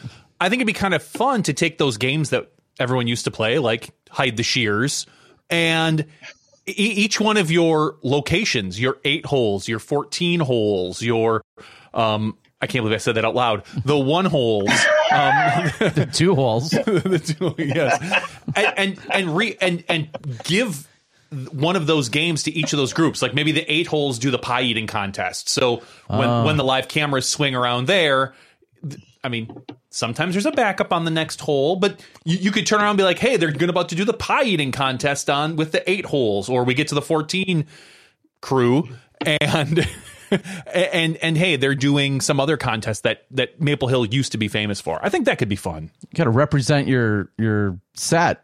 Yeah. Yeah. I, Anyway, I would love to see on on the on the eighth hole it, when if you get a birdie or you hit your putt from the drop zone, like the one of the eight holes has to run out and like hand you a pie and you eat it as fast as you can right there. and then you and you they ti every times you and if you know you take more than 30 seconds you get booed and then you go to the next tee and you know whatever and then throw up. And then, yeah, I, I, I was gonna say my plan didn't involve the players, but No, I We'll- want, we'll I want Raven this. Raven Newsom. Raven Newsom's going to bang that that putt from the drop zone again, and then he's just going to mow a pie. I mean, I think it should be an option, but I'm just saying. I like it. Okay. I yeah. Force feeding pies sounds like uh, that's right there in the fine print of the ticket sales. You, you may be Imagine subject to having a pie shoved down your face. Yeah. Okay. Imagine the lead card comes through, and yeah, here you go. You know, Uh, you line them all. You line them all up and say, "This is you know." yeah, I, I guess that's how we have to go about it. Uh, and then I guess that kind of goes hand in hand with a, a, vision. One of the visions for uh, within the early stages of the Pro Tour involved, you know, this very carnival, uh, fun, interactive atmosphere and experience, which is kind of what we're touching on now. Uh, but games and things that whether it's families or spectators, uh, there's just really not a lot of room left at Maple Hill to to have some of that stuff, is there? I mean, because Well, I feel like now we have food trucks and beer trucks and vendors and so many other things. Uh, how do you balance what it is that you want to have there on site? So one interesting thing, we're we're just making better use of the space that we have. Um, uh, last year we had about seven vendors total, and they all had a great time. And from what I understand, everybody enjoyed them being there. And this year we, I expect we'll have about 14 vendors because we're just we're just shifting things around, looking looking at the space. It's Google Maps is a wonderful thing, and you just look at the space and go where what is the best way to put a bunch of 10 by 10 tents on this space. And there, there's a on on hole one between hole one tees, the the diamond and the gold tee is that Christmas tree field. Mhm. And rather than putting the tents, you know, to the left and up towards the corner, we're going to put them up against the. It's funny, I do this and I see my hands. uh, for everybody listening to the audio, my apologies for the hands all the time. Um, do you release this in an audio format only tonight, like right now? No, that's on Wednesdays. Actually, it is on Wednesday. Yeah. So we do yes, it will get released tonight. Maybe that's what I. Anyway, um, that's that's hilarious. So, but then we're just putting the tents on the other side of that, so we'll be able to get more tents. We're just using the space more efficiently. Um, we're talking about having a putting station, like a speed putting station, so fans can have more things to do. Um, I've heard the Pro Tour might be having some sort of festival games. I don't know if that's true or not. Um, that was just a Justin, rumor. Zoe, Paul, you're coming back, baby. Start, Shasta? start building those things back up. I want to see Dodge City. Dodge City. Let's bring it back. Uh, burning burning that at GMC was a very cathartic experience. That was nice. yeah. Um, But uh, and then, but I'm also planning on having a uh, a disc themed escape room on site. Hmm. Uh, I have a I have a f- local friend that designs escape rooms, and and he and I are are working on something that I think will be very very fun. Uh, just a quick like two to three minute escape room for two to five people. Uh, if you don't get it the first time through, maybe you go through again. And it's yeah, I, it, it looks like it's going to be a great time. Yeah, I designed an escape room in college, and it was not a great time for some. So, all right, all right. So, Lawsuit still pending. uh, where's Oh Sunstein God, when I need so- them? I am so glad I'm being quiet right now. Plead the fifth. That's what that's that's what I've been told. Yes. All right. All right. So, is there any stone uh, that's been unturned here in uh, in our in our Not Maple Hill MVP conversation? Anything else we need to worry about I, here, Steve? I want to tell the world how great the Maple Hill crew is. Um, We've since Thanksgiving, we've done a really good job of renovating the pro shop. We've done a good job of organizing, and getting prepared for the 2022 regular season, if you will. Maple Hill officially opens on daylight savings, which is sun, this Sunday. Mm. Um, and then coming up, uh, we have uh, starting in April, um, we're going to have uh, edu- uh, disc golf, uh, Maple Hill Disc Golf School on every Monday, and up to 15 people come out and get lessons from Gage Benson, our course pro. Uh, every Tuesday, we'll have our league. Every Wednesday is Women's Wednesday. Uh, women can come and play for free. Use use the coupon code MH Women when you're making your tea time. The same thing Um, Terry tried and- to do in college, but okay, Again, didn't work. just just leaving those alone. Um, and then and then we're having a monthly league sponsored by Cosmic Disc Golf. Um, the, the Cosmic Monthly Series from April to October, uh, playing red, white, blue, and old glory in in, in succession uh, each month. And I'm I'm just really excited how uh, how prepared and organized the team has gotten Maple Hill this year. And uh, I'm I'm excited to to knock it out of the park. I'm excited to get new bathrooms. I'm excited we have a new shop, and then all of these this improved infrastructure for the spectators uh, is going to be great. Oh, I- also I'm working with uh, you guys know Charlie, the the caddy for I think he's Eric Oakley's caddy. Yep, yep. Yeah. He's always in the white. Yeah. Yeah. Yep. Caddy, Yeah. Schmuck. Yep. So he he lives Fuck. in he lives in the area, and uh, and he is helping me uh, create the spectator routes. Mm. Um, and we're actually going to start putting the signage up in the next month or two, so that people who locals who come to the course will just sort of ingest that as they play, and they'll when they show up to spectate, they'll be like, "Oh yeah, I know how this works." And so we're just going to start educating the spectators nice and early. Um, like one of the things we're doing is on hole one, you can you can only go down the hill. You got to go with traffic. You can't come back. You got to go if you're coming back, you got to go up two or you got to go up 18. And so we're just mapping out the best way for spectators to walk. And I, I'm very excited for how prepared it feels like we are. Obviously, we're going to miss a lot of stuff. We always do. Don't worry, the internet will not hold it against you for years and years and years. yes. They'll barely even notice, and they'll definitely keep it to themselves. Right. Uh, so that's awesome. You're going to have, uh, just like at the airports, you're going to have those moving walkways sending everybody down one. And if they want to come back Yes. up, they got to fight that moving walkway. It's actually a zip line, but yeah. okay. You know, there there is a zip line on a course uh, in Minnesota over at Vision Quest. So I think going, yeah, That's right. Yeah. I think that should be a thing. How fun would it be to zip line down one, Hole one, at, yeah. at oh my gosh, why are you not pond? doing that?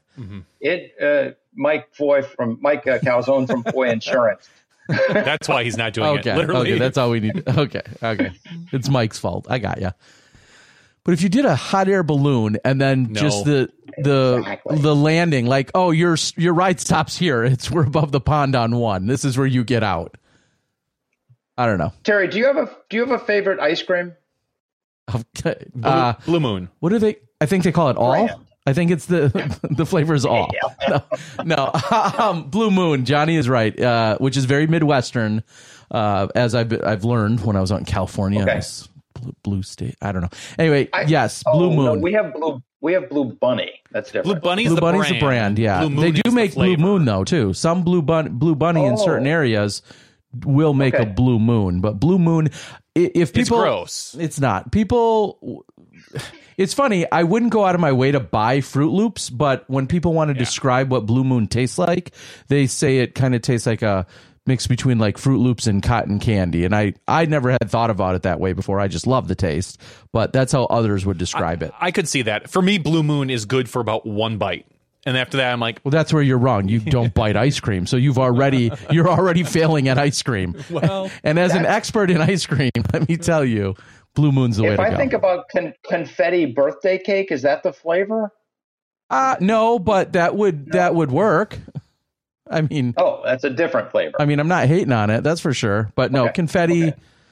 No, uh, Superman has is some is. I, I, don't think know. some people have said Superman. They've tried Superman ice cream. Well, that when Steve Dodge similar- comes out here to Wisconsin and visits us in Milwaukee, I know where we're going. Oh, we're gonna yeah. get some. We're gonna get some Blue Moon ice cream. Well, well, you you hold your little hat because I've talked to Jess. You, Terry, you know how much she loves you.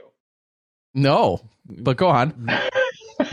well, she she met you and she was impressed. She she Oh. thought you were a very nice person. Um, Quick meeting. We should probably leave it that way.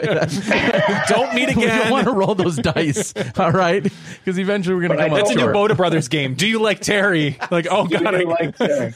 I got the interview card. Crap. the a six sided dice, I'll say no. So you roll. Uh, Why go six? Let's do gonna twenty say it's sided. A one sided coin. Anyway, Um, but anyway, uh, I told her I was going to be on Smashbox, and and uh, and Milwaukee came up, and I was like, we need to go to Milwaukee sometime and, and visit with Terry and Johnny. You need to come here And for like is- for like Summerfest. yes. Summerfest, Is- the, are the- huge. Yeah, Is the Pro Tour Studios in that area? One well? of them, it is. One of the the Midwest Okay. studio is here in Milwaukee. just a few minutes from where we are. So yeah, We're absolutely. almost, we're almost moved in. That's very exciting. We'll wait. Yeah. Okay. Well, yeah, you're welcome. Let's do it. So, Oh, oh that- you're coming that- too, not just her. Even well, she likes you, so I, I mean, I don't. I mean, yeah. you can come visit me, Steve. Every Terry, every once in a while, Facebook sends me these little reminders that I've known you for a long time, and there's some awkward pictures. no, I was gonna say No. No, the one with your the one with your nose buried into my uh, cheek, uh, and we're face to face. No, I don't think so. I enjoyed the, one of the first Vibram interviews, and you, I, you were just standing there, and I just started hopping up and I just started that- jumping up.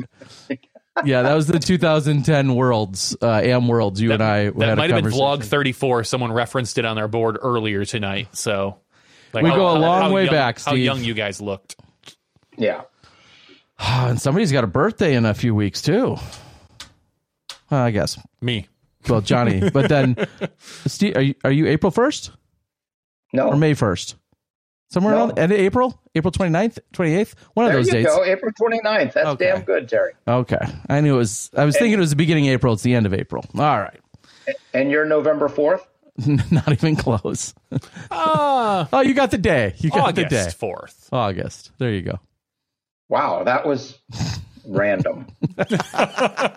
Uh, for a second there, I thought you really knew, like it was like the fourth, and then I'm then uh, and then it took me about a split second. I'm like, no, that was just a random guess. Way to go!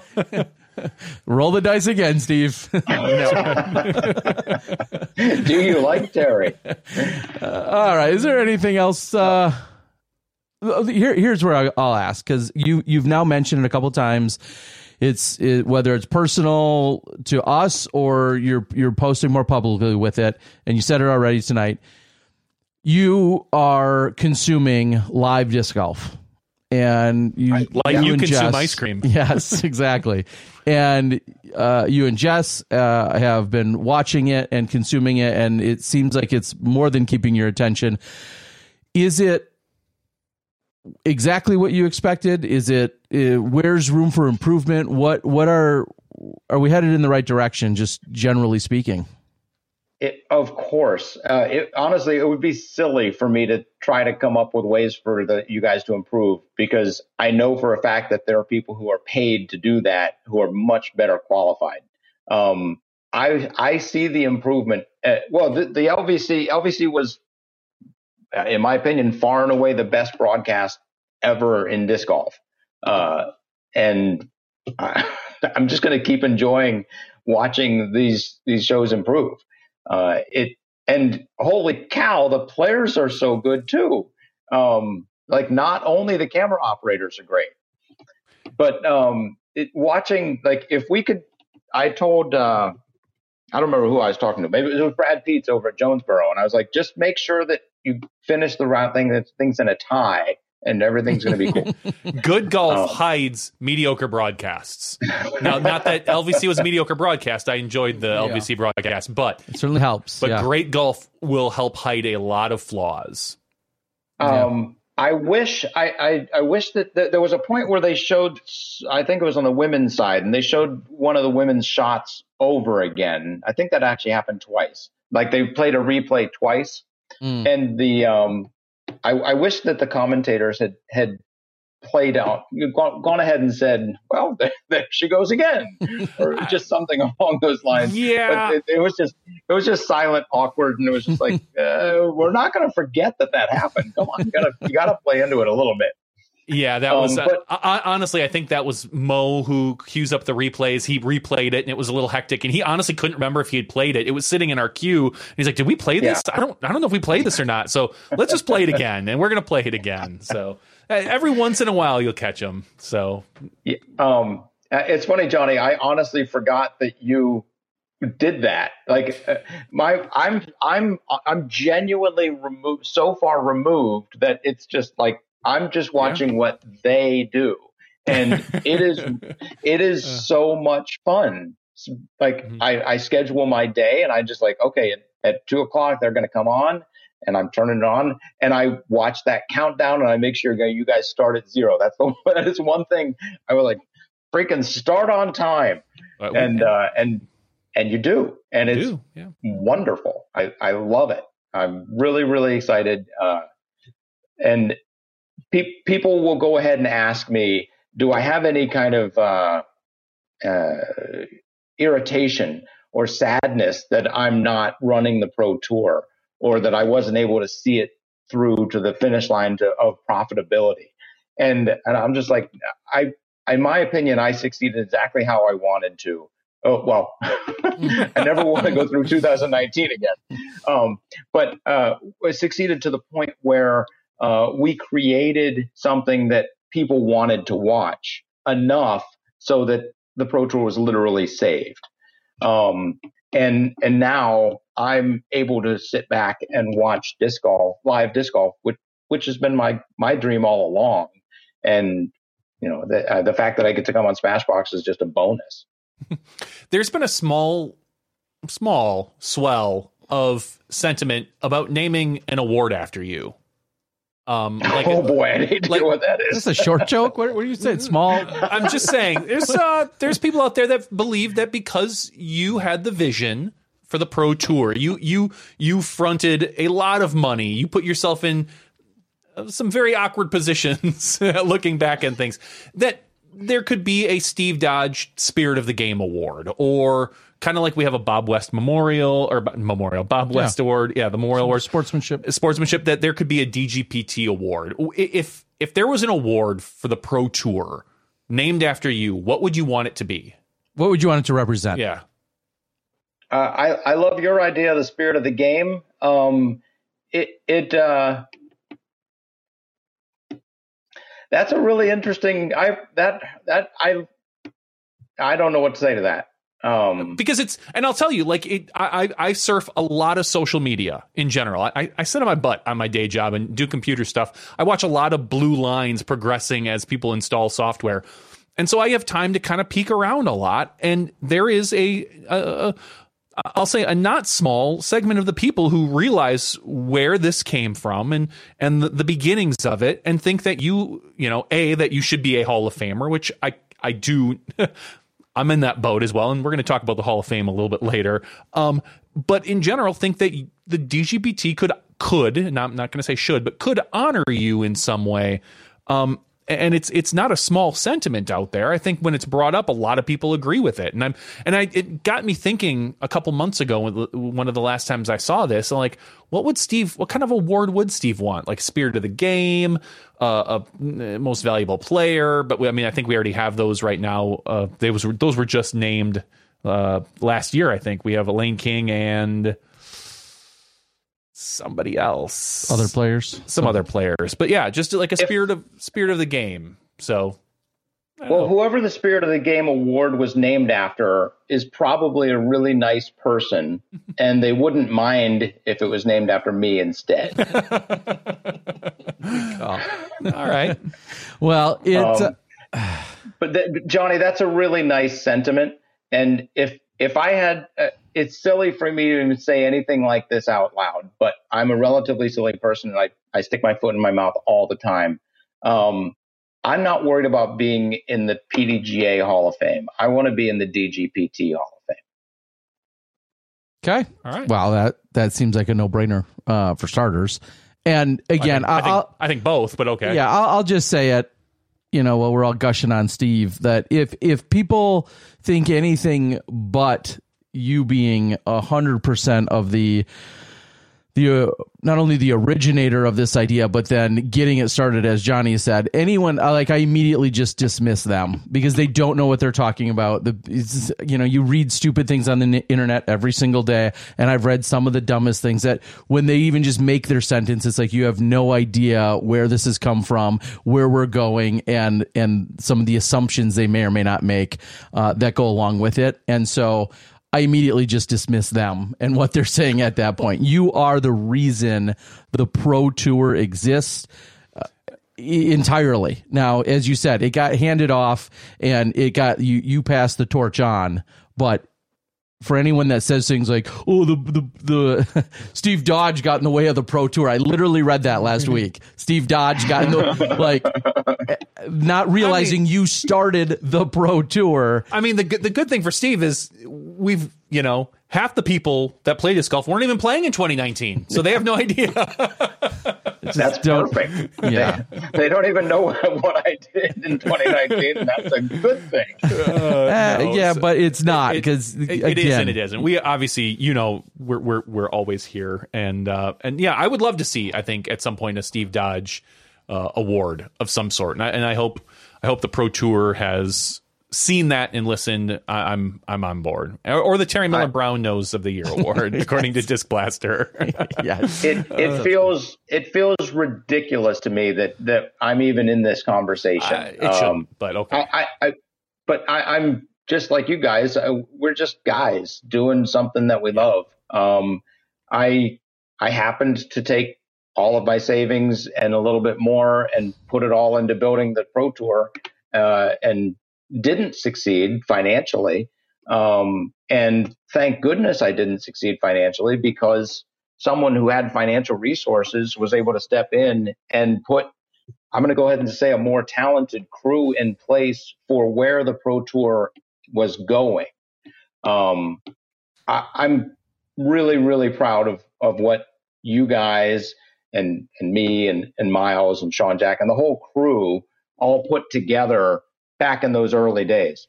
Um, I actually was telling at dinner tonight the story of, of Seth Benley and I uh, setting up the courses. It, it felt like it was just the two of us, and then when Joey Tamale came along, it was like, "Phew, we got a little kid to help." And uh, but and then last year at the tournament, Seth and I were talking, watching other people setting up the trust, and I was like, "This is the way.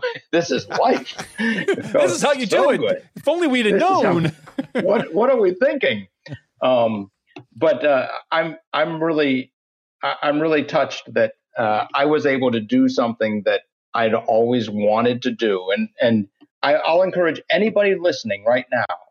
Um, if you have an opportunity to to do something that you think is going to matter in your life, I would encourage you to do it. Um, and if if things uh, my in 2019 everything collapsed for me uh, it was as bad as it could possibly be. And you know what happened? Time went by and it is not that bad anymore. And i'm a much stronger person now because i went through that and had that experience. I flat out failed financially.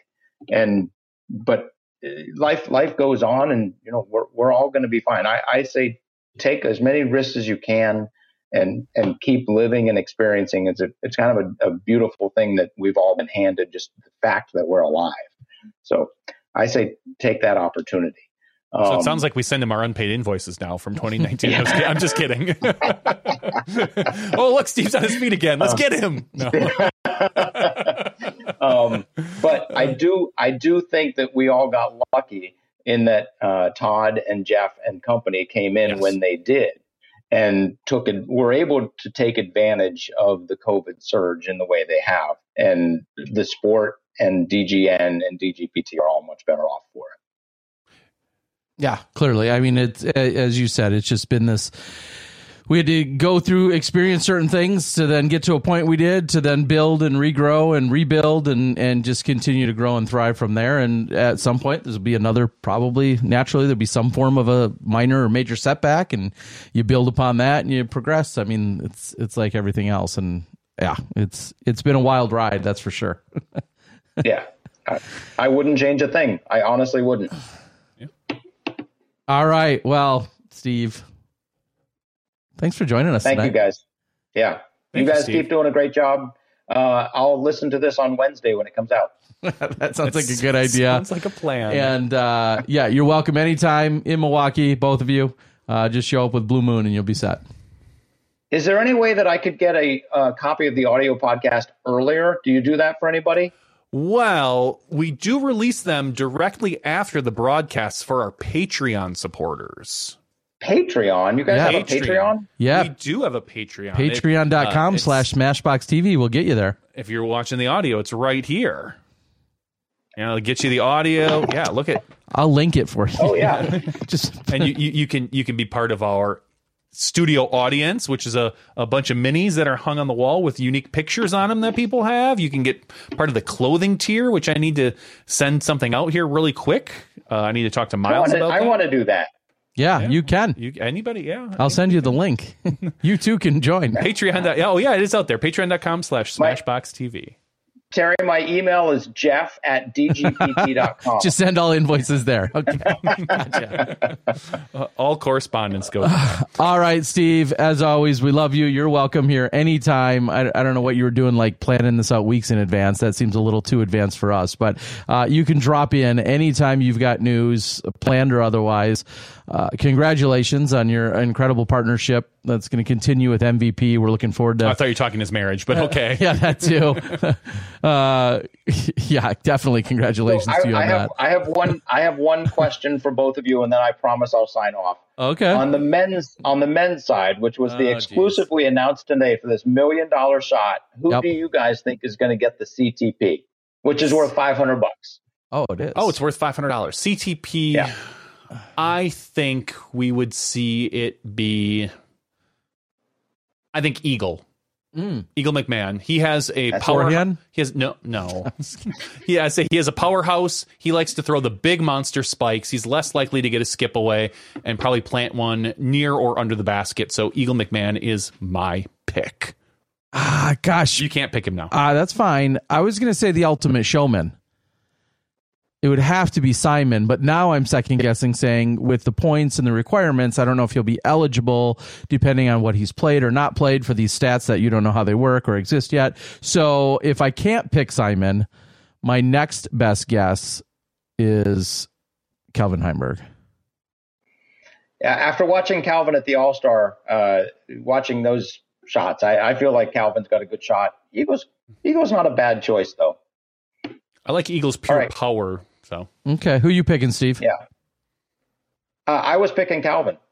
Okay. he's gonna pick himself. Yeah. Okay. I like it. I think the last time I played, I didn't reach the pond. So We'd be right there. Just with laying you. up safe. We like that. That's a good move on that ball. Steve Dodge, always for- known to play it safe. That's what it, we've always. That's right.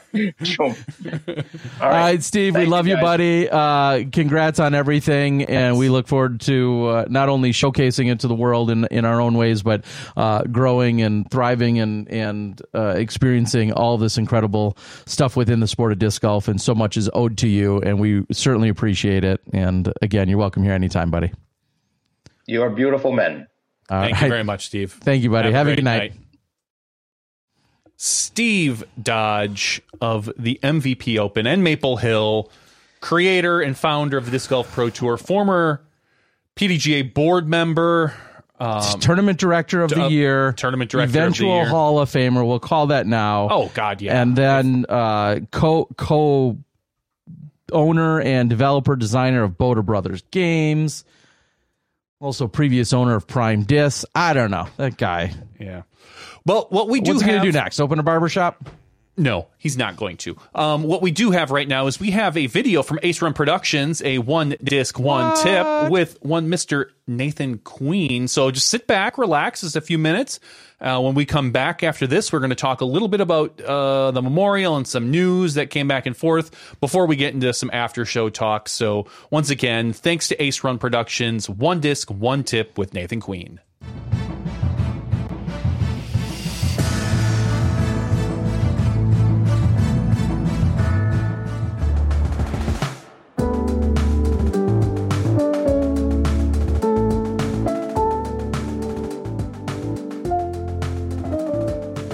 What's up, everybody? Welcome back to the channel, Felix with Ace Run Productions, and we are back with another one disc, one tip segment, and we've got the 2021 DGPT champion, Mr. Nathan Queen.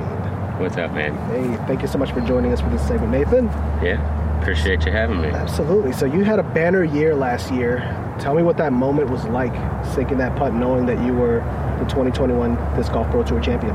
Yeah, it was a pretty crazy feeling. It's not one that I can easily describe.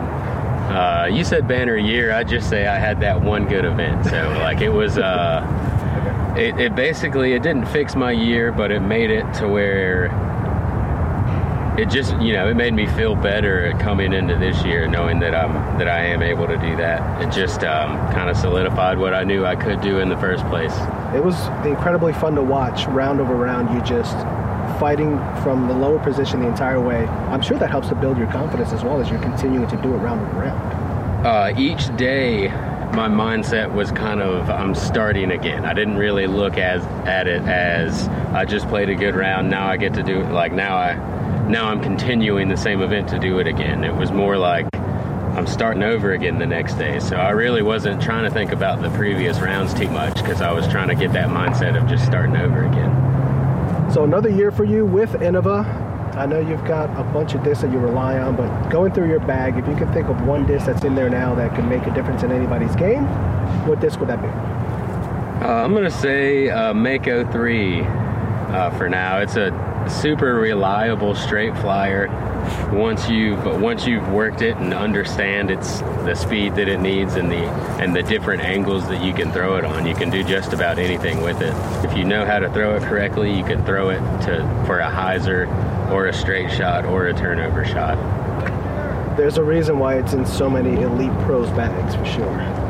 Uh, switching gears a little bit, thinking about the strategy involved in the game and tips that you can maybe share, imparting some of your knowledge. What's one thing you think can help anybody in their game along the way.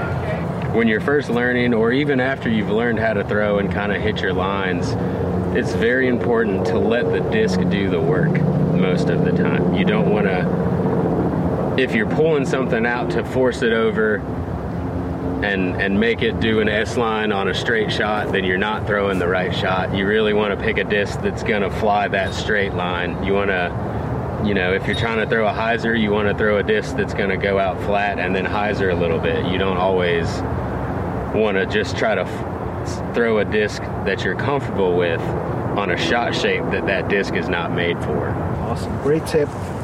Love all of it. So, Nathan, take the time out here to go ahead and thank your sponsors. And how can anybody follow along on your social media to see what you're up to? Yeah, my uh, Instagram is nqueen underscore 68286. That'll be the best place to follow along and kind of see what I'm doing this year. Uh, Innova Disc Golf, this will be my fourth full year with them. Uh, picked up midway through 2018. Super excited to be with them again and have that tour series disc coming out soon. I'm excited for that. Uh, Dark Ace Apparel is a new sponsor for me this year. They're stepping up big. I'm excited to work with them and uh, kind of partnered with that as well. Local Line Apparel, both of these companies are close to the St. Louis area in Missouri. Uh, so definitely check those guys out. They're helping me out a lot this year. I've teamed up with Flight Towel again this year, along with Fossa disc golf bags. And uh, Tree Love has always been a supporter of mine. They're good people down from Dallas. So appreciate all those guys. Check me out on Instagram and uh, hopefully on some more Ace Run coverage. There you go. Well, thank you so much, Nathan, for taking the time out to do this segment with us. As always, Smashbox, thank you so much for airing these segments. And from all of us at Ace Run Productions, let's run it. Thank you so much, little Ace Run Productions. Nathan Queen, of course, your champion from last year's Disc Golf Pro Tour Championships with some great insight. Yeah, uh, I was just going to take a deep breath. We had a long, yeah, pretty lengthy chat with Steve, which is no surprise. He's one of our favorite guests uh, to have because he is filled with so much insight. And and as you were saying, he's got his hands in a lot of different cookie jars. And one of the questions that was came up on the board that we didn't even get a chance to ask him, but it was a, a legitimate question was, uh, what did he think of Jomez paying for the rights to be uh, covering the first card at the Disc Golf Pro Tour for the next two years. And Johnny and I know him well enough, I think, that we could say that he absolutely loves seeing that. And, oh yeah, hands and down. his vision was essentially to to flip its the model that we have currently on its head. Uh, in in that there would be uh, those opportunities for people to buy the rights, but mm-hmm. clearly we continue to build to the to the point of even trying to make that a reality and. I'll every week for a long time probably throw out the disclaimer that that works for certain events in certain situations with certain productions. That's uh, we're a long way off, I think, from. Um, I don't know if "long" is the right word, but we are still ways off from you know that becoming the standard practice. Okay, lots of fun. So we need to talk real quickly, probably about the memorial, the event in Phoenix, Arizona, that you happened to cover this weekend with, as we talked about early, um, just probably some of the results. Yep, sure, sure. I, I didn't even see who won. Don't spoil it for me, bro. Well, I was able to watch some post production coverage, so I know who won. Mm. Um, on the MPO side, a little guy He's like five foot six. I don't think he's that short. Is he? I don't know. everyone looks five foot six. I just, for me, I just assume everyone's five six because they're all like so much shorter than me. Uh, uh-huh. But anyway, um, a man by the name of Paul McBeth dropping down some huge ratings.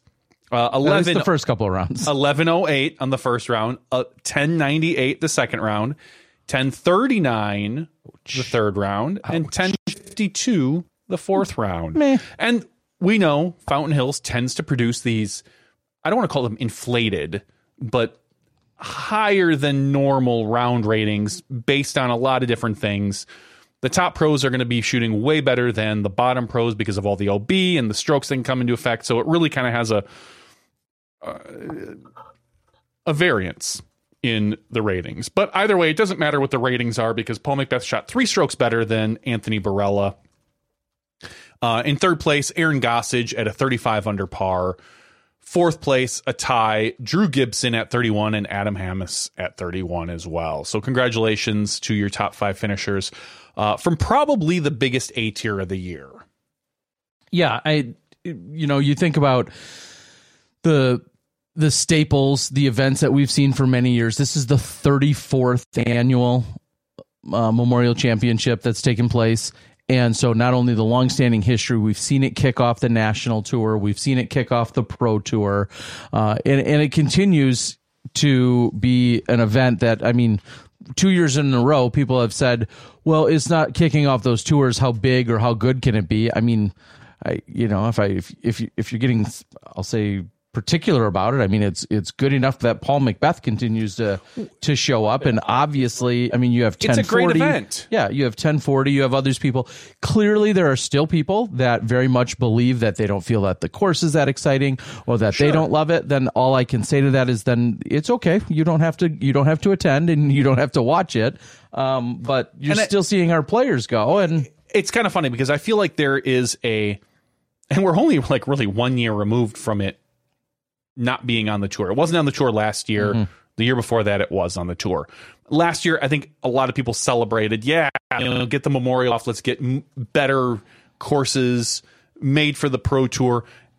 And I already feel like there's kind of almost a nostalgia towards this course, and it's only you know two years out, but people are like, "Oh gosh, I, I really like watching the memorial." I'm I'm glad it's not on the pro tour for X, Y, and Z reason, and I think I probably fall under that category as well. I don't necessarily think it's a right course or the right event for the Pro Tour. The events run phenomenal, but the course probably due to it being a public establishment and and the Fountain Hills, you can't really close them down, and there's a lot of spectators that are just wandering through.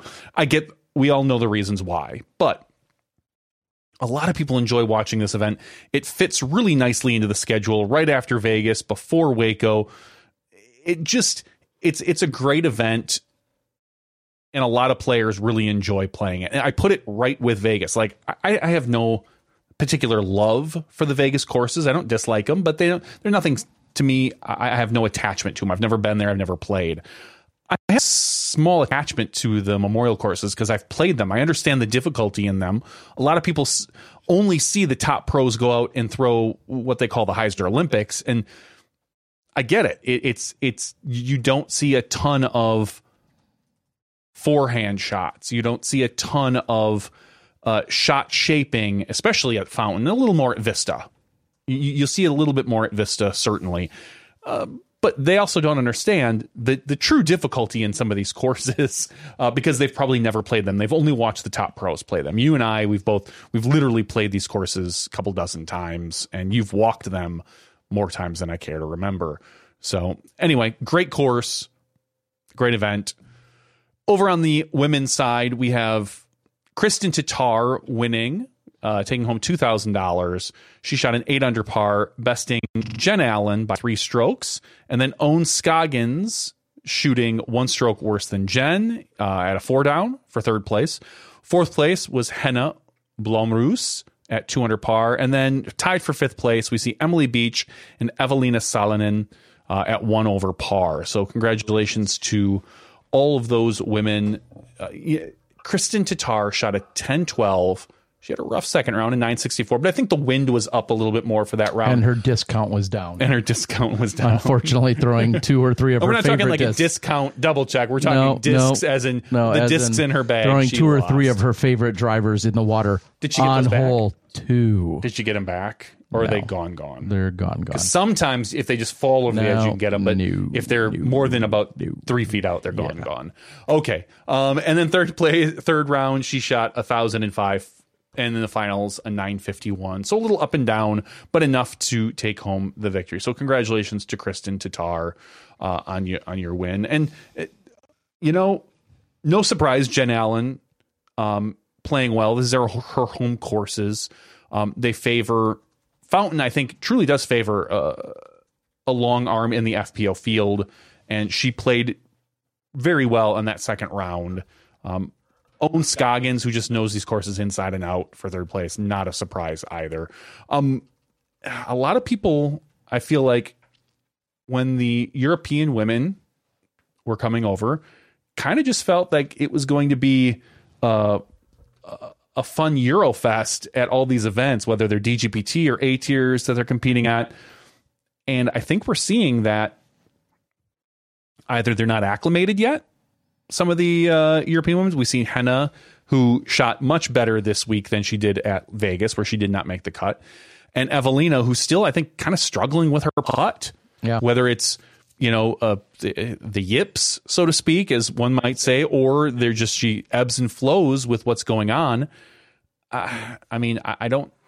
We haven't seen a dominance from them like I think a lot of people predicted we would. Yeah, and and right or wrong, a lot of time when, especially over the last two years, when Kat or Paige or anyone would go out have a dominant performance, people felt as if they needed to instantly undermine it and say, yeah, yeah, yeah, but but but the Euro They're- women aren't here for her to play against, and you know she should be winning, and it's uh, almost as if they're downplaying the weekend she had. And I always say you can only beat the people that show up, so it's it's never been.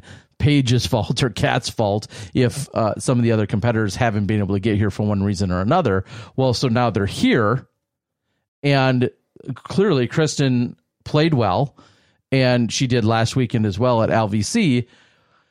But they're not just showing up and winning by ten strokes, and I, th- I guess that's going to your point. Is a lot of people thought that would happen. That's not to downplay that they're, No. they're- you know, I'm not saying suggesting they're not playing well, but they're also not showing up and just you know handing everybody you know taking everybody's lunch money. Correct. And I'm not going to judge them based on the first two courses. As we No. know, the first two courses um, uh, tend to favor more power throwers, wide open. There's not, a, again, as we said, there's not a ton of shot shaping, so to speak, not a lot of woods to get in your way. I think the European women tend to, the, a lot of the courses they play are more wooded over there. And so I will kind of judge the their early tour season based on the next maybe two or three events that we see them play. I don't, I don't know how long Evelina and Henna are are in the U.S. If it just through Waco or are they going through like Jonesboro? Uh, they're staying here longer. Okay, Um, uh, Kristin's going back. She's going back she's soon. going back and coming back, and then coming right back for the Champions Cup or the the new PDGA Major. Mm-hmm. That's not Champions Cup. What is the name of that? Anyway, uh, she'll she said she's going to leave and then be coming Champions back for that. Okay, maybe it is. Uh, so, but we'll just call it the Smashbox Challenge. exactly. So, uh, yeah, and, and like you said, they're going to go into very different courses. Will Will we see them excel there? Maybe. Uh, will they continue to play the exact same golf? Maybe. I mean, who knows? You would think that having more, as you say, shot shaping and wooded golf somewhat fits Finland a little bit more Maybe. than than necessarily wide open golf. Uh, will that be the difference? Will they find a different comfort level there? Who knows? Um, It's it's really tough to say. I, I I guess my again my just big takeaway though is it's tough to win and you have four or five women that are rated similarly in that 960 970 range. And i was just looking uh, new ratings came out I believe, just today. And we see kristin tattar at 976 uh, that might actually been a rating even That was her rating, I believe, before. Her current rating Oh, is she- nine she's- she skyrocketed to 977 That's right. um, so, uh, yeah, I'm excited to see what's going to happen. I think we're going to have a good battle every single weekend, and you're not going to have someone run the table of just flat out winning, whether it's from the U.S. or from overseas. I just I don't see that happening. Having them show up is going to create more parity, but that doesn't mean one of them's just going to all of a sudden start running away with all the events. Uh, I'm I'm with you. Uh, I believe you do have a little bit of MP40 coverage. Oh, I do. I do. I will get to some MP40 coverage. So if I'm going to give you, I'm going to give everybody listening to this about five seconds to hit that 30 second skip button because we have uh, the Pro Masters results here. Ready? Hope it, oh, Close your ears if you don't wanna hear who No, hit that Pro 30 second skip button, and here we go. KJ Nybo wins this one, shooting six strokes better than Steve Brinster, who was in second place. Uh, we saw KJ shoot a 1030, a 1009, a 1046, and a 1060. Dang. Congratulations, buddy. Uh, third place was Shasta Criss. Fourth place, Pete Ulibarri. Shout out to the Ulibarri family who, if you follow Paul or Pete on uh, Facebook or Instagram or anything, we know that Pat, their mom, had an issue with the house. There was a house fire and they're, uh, you know, there's pictures and stuff like that. But shout out to them, you know, great family out there. So hopefully everything is doing okay. Uh, fifth place, Craig Cutler. Sixth place, Alan Wagner. Seventh, Stevie Rico. So congratulations to the MP40 division who cashed. And yes, everyone is okay at the Yuli Pat Perman household and family, and it, it looks like it were things that were, um, you know, destroyed and whatnot, but uh, everyone is safe. So the big takeaway there, of course. Um, yeah, it was it was just an incredible weekend. I mean, I feel like I, I could go on for hours. I won't, but I will say Thank it was you. an absolutely incredible weekend at the memorial. Um, not only is it a long-standing event, but I will repeat that everyone that at least I interact with uh, is so so gracious and kind and helpful. Uh, we have people that are helping with whether it's the lodging or transporting or jumping on to do additional roles or working with us to get things done. Uh, yeah, just so much love and support. I love filming out in Arizona. Uh, I love having the crew that we had out there in Arizona this weekend as well and uh, things went really well. it was a long weekend, and it's uh, and people don't need to worry about it. But when they when they send messages, and I've gotten a lot of praise and accolades, accolades, which I really pass on to the team. And two, count them two appreciation threads on on Reddit. well, they didn't get the right dice then. It sounds like uh, no, that very kind and gracious, and I and I just can't say it enough. There's there's no way as of right now, 18 videos uh, or so nine separate rounds of footage have been posted uh, as of last night, 24 hours ago, and that all is only exclusively because of the workhorses and the and the guys on the ground that were doing everything there. So big your shout out to the whole supporters. crew. Yeah, and and yeah, the support support that comes in, uh, along with the people doing the physical labor and catching the action, including Ray uh, Ryan Pilcher, who's out on the board, and then I see Spicy Boy, Spicy Boy is out on the board. He was also running around, uh, doing an incredible amount of work. So look for more footage to come. Look for a ton of giveaways. I know I promised them all weekend. You're going to see them. Uh, all of that is going to be part of the experience that we had. Uh, I, am going to then use this to segue right into a, a something that is part of this, which is there was. I know this is shocking. There was a complaint somebody said you've spoiled it by putting the winner on the thumbnail of the final of the final round of the th- of the final nine, which drives me crazy. And this is my quick you- soapbox. First of all, you don't know that. You absolutely do not know that for a fact that the person on the thumbnail, and the reason you don't know that is because if you look at my previous 18 or so events, the winner wasn't on the thumbnail for the final four hole or for the final nine. Wasn't the the very last thumbnail of the tournament. I intentionally didn't do the winner. Because people have complained about that in the past of, of doing just that. So the point is there's a one in four chance if there's one person pictured there's a one in four chance that that is in fact the winner. And if i continue to say switch it up you're you're never genuinely going to know. You can guess you can assume but I also feel like, isn't that exactly the opposite or hypocritical almost when I say, okay, well, he never puts the winner on the thumbnail. Isn't that kind of telling you right there Who didn't something win? who didn't win? Like, I mean, you could, I can appreciate the super sleuthing some of the viewers want to do, but just know there there's no way to win that. I guess somebody's like, well, you could put a generic photo out there. You Yeah. could. That really kind of goes against how thumbnails and YouTube Yeah. uh, likes to prioritize things. So my point is, people, just because someone's on a thumbnail doesn't mean they win. doesn't mean that they win. Maybe they got an ace. I was just going to say that.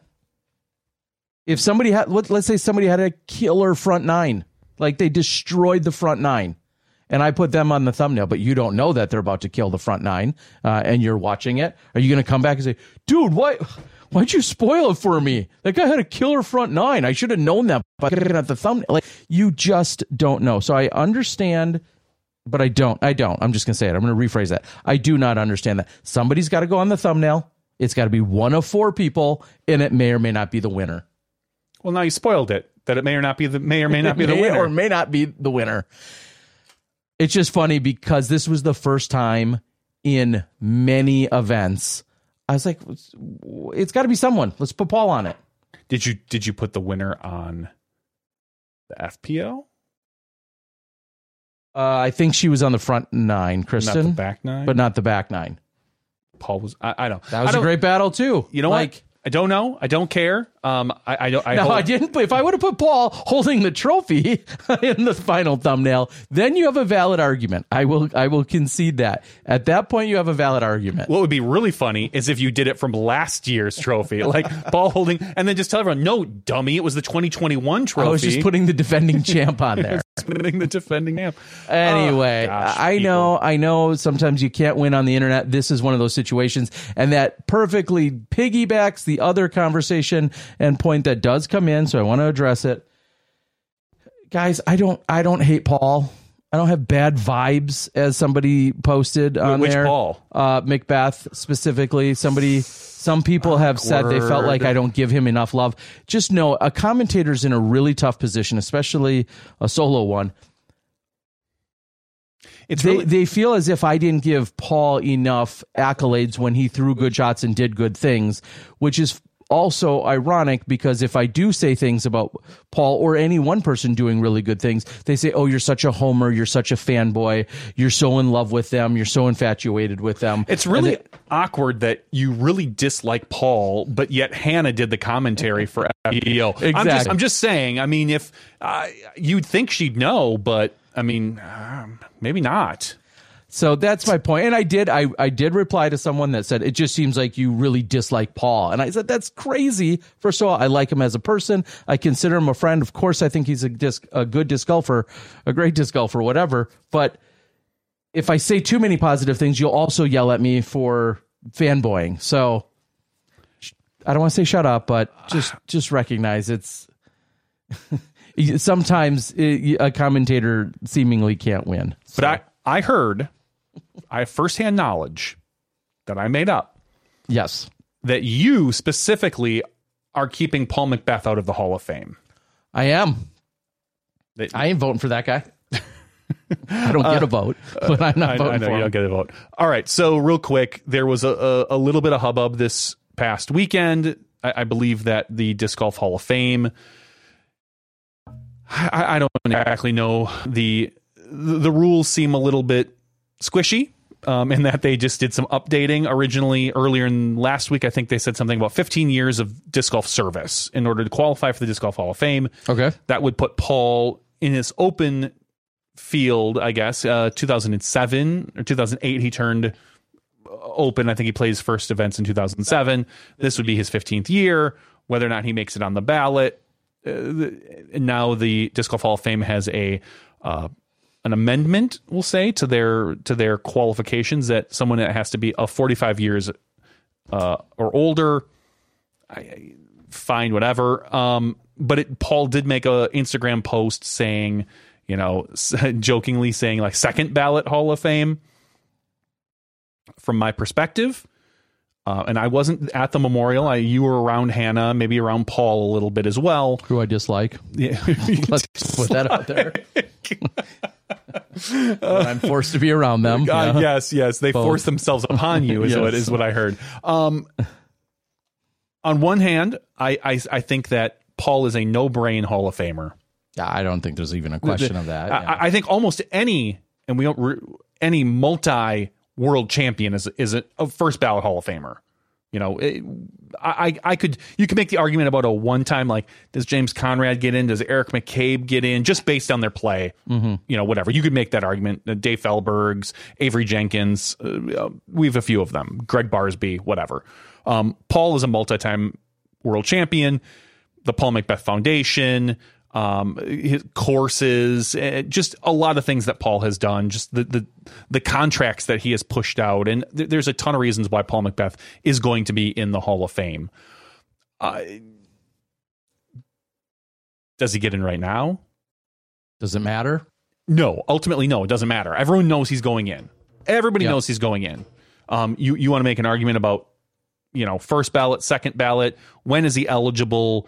Uh, I, I personally feel that it's too early for a couple of reasons. One, we don't want to make a plaque to just have to replace it when he wins two more world champions. So someone has to go and cross off five and put seven or ten or whatever number he's going to get to.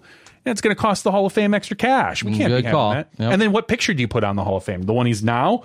And you have to change that when he gets older? I don't think so, Paul. Um, uh, so I don't know. It. I can understand Paul's what seemed to be perturbed, being perturbed at the fact that Disappointed? Frustrated? I mean, frustrated. I mean, because he knows he's in the Hall of Fame. He knows it. Yeah. Deep, deep down, he knows it. Um, uh, and and maybe there's an issue with it being first. It's really funny because there's I there are other sports. If you talk about uh, the NFL Hall of Fame, where being a first ballot Hall of Famer kind of has a little bit more stature, E- even though Hall of Famers in the long run are Hall of Famers. I've never felt that way about disc golf like that you're a first ballot Hall of Famer versus a second ballot versus a mm-hmm. third ballot. Like we just it just doesn't feel like that is a a real tangible item with the way our Hall of Fame works. Which, by the way, for those of you that don't know, go to pdga.com slash like Hall of Fame or something. I don't know the thing. But just so you know, the Hall of Fame is not directly associated with the PDGA. It's a separate entity done with separate things.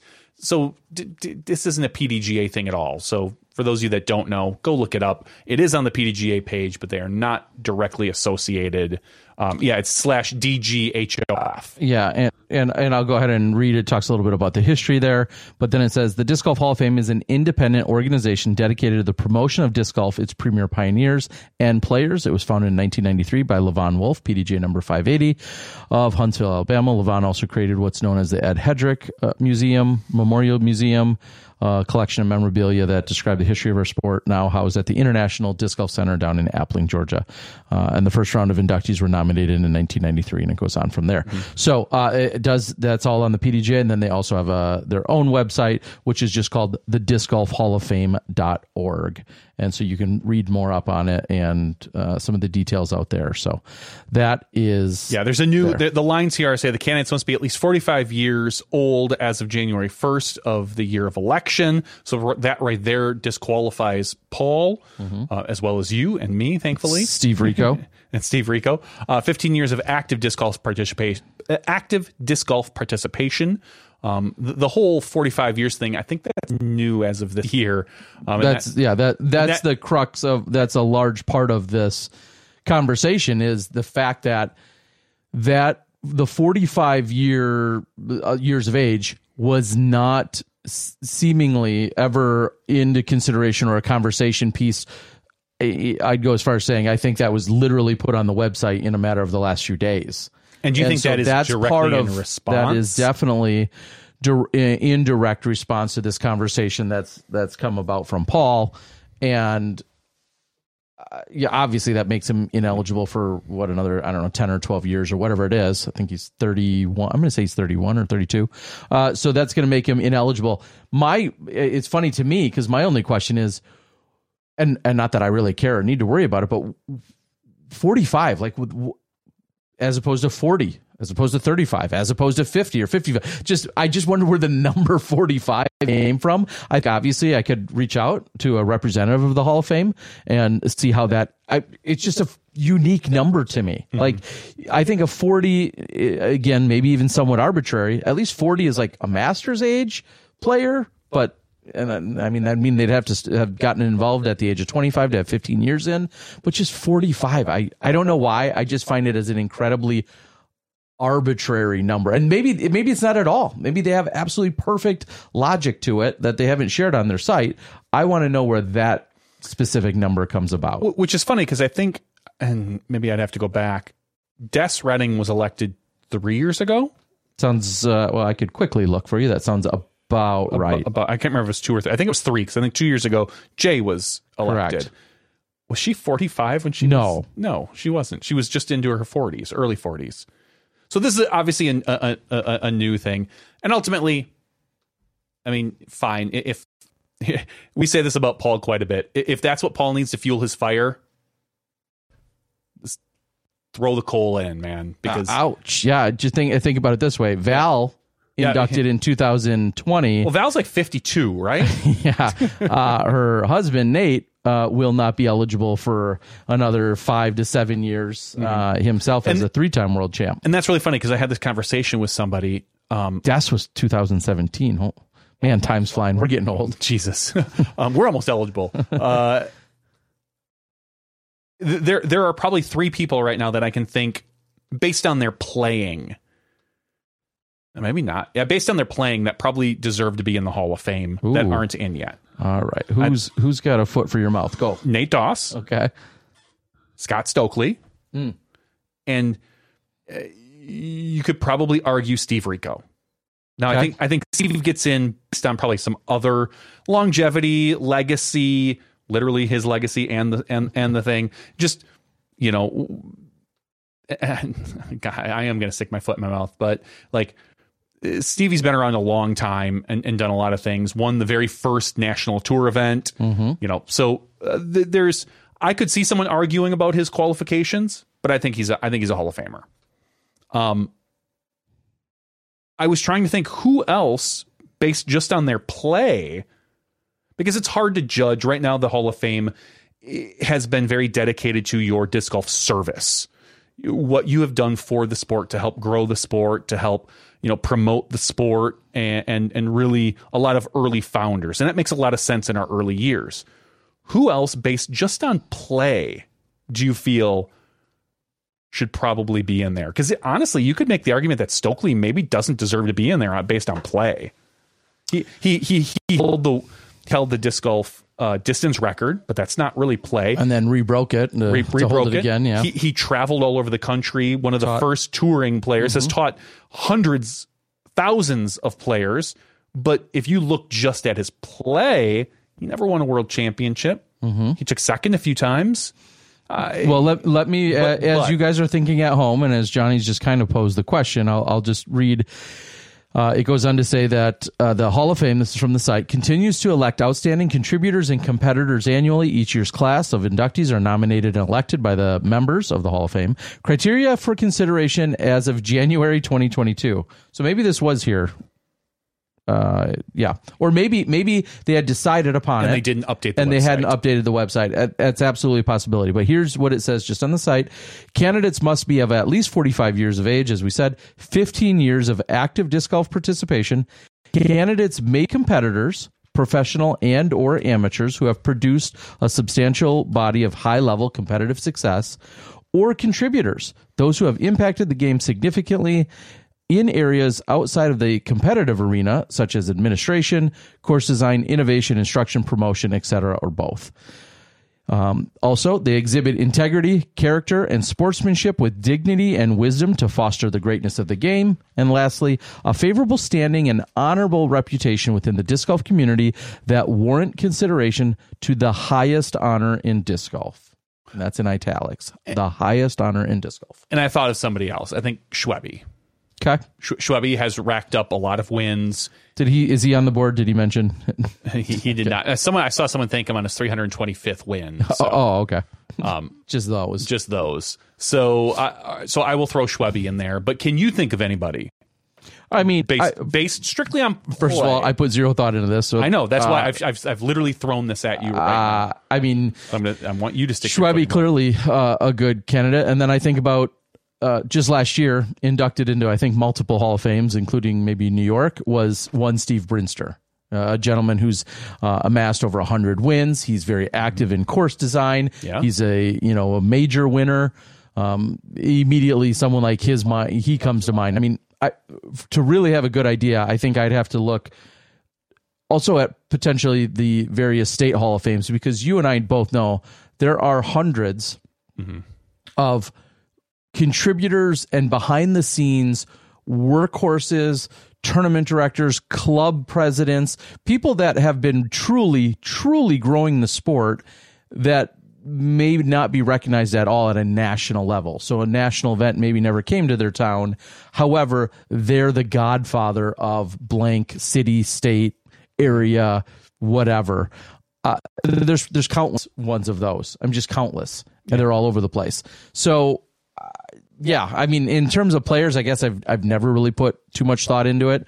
Um, yeah, I'd, I'd have to even look at a list of people because it's funny. There's almost even a blended line or a blurred line of the people that are already in it. There's some people that I may even suggest that actually might be, and I've forgotten they went in five years ago or whatever the case might be. I mean, Elaine King went into the Hall of Fame forever ago. Ju- uh, Juliana Korver went into it forever ago. Uh, Barry and Kenny have been in it forever. Um, yeah, I, I guess I'd have to actually sit and take inventory of who's actually who's in it and who's not right now. I feel, and maybe I'm wrong in this, but in our sport, we tend to hold the world championships to a higher level than even other majors.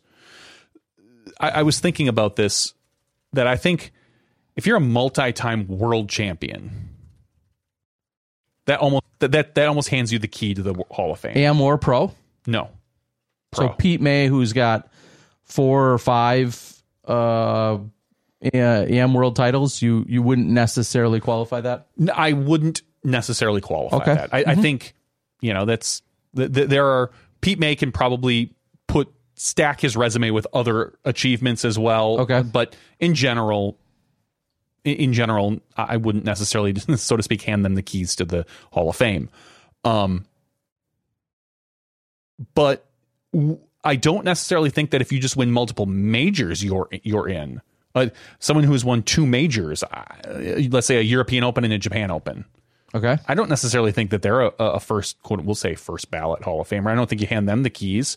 I, I kind of feel like that's got to be like a four or five. Like if if you've won four or five majors, that right there, I think qualifies you to the Hall of Fame, but not necessarily.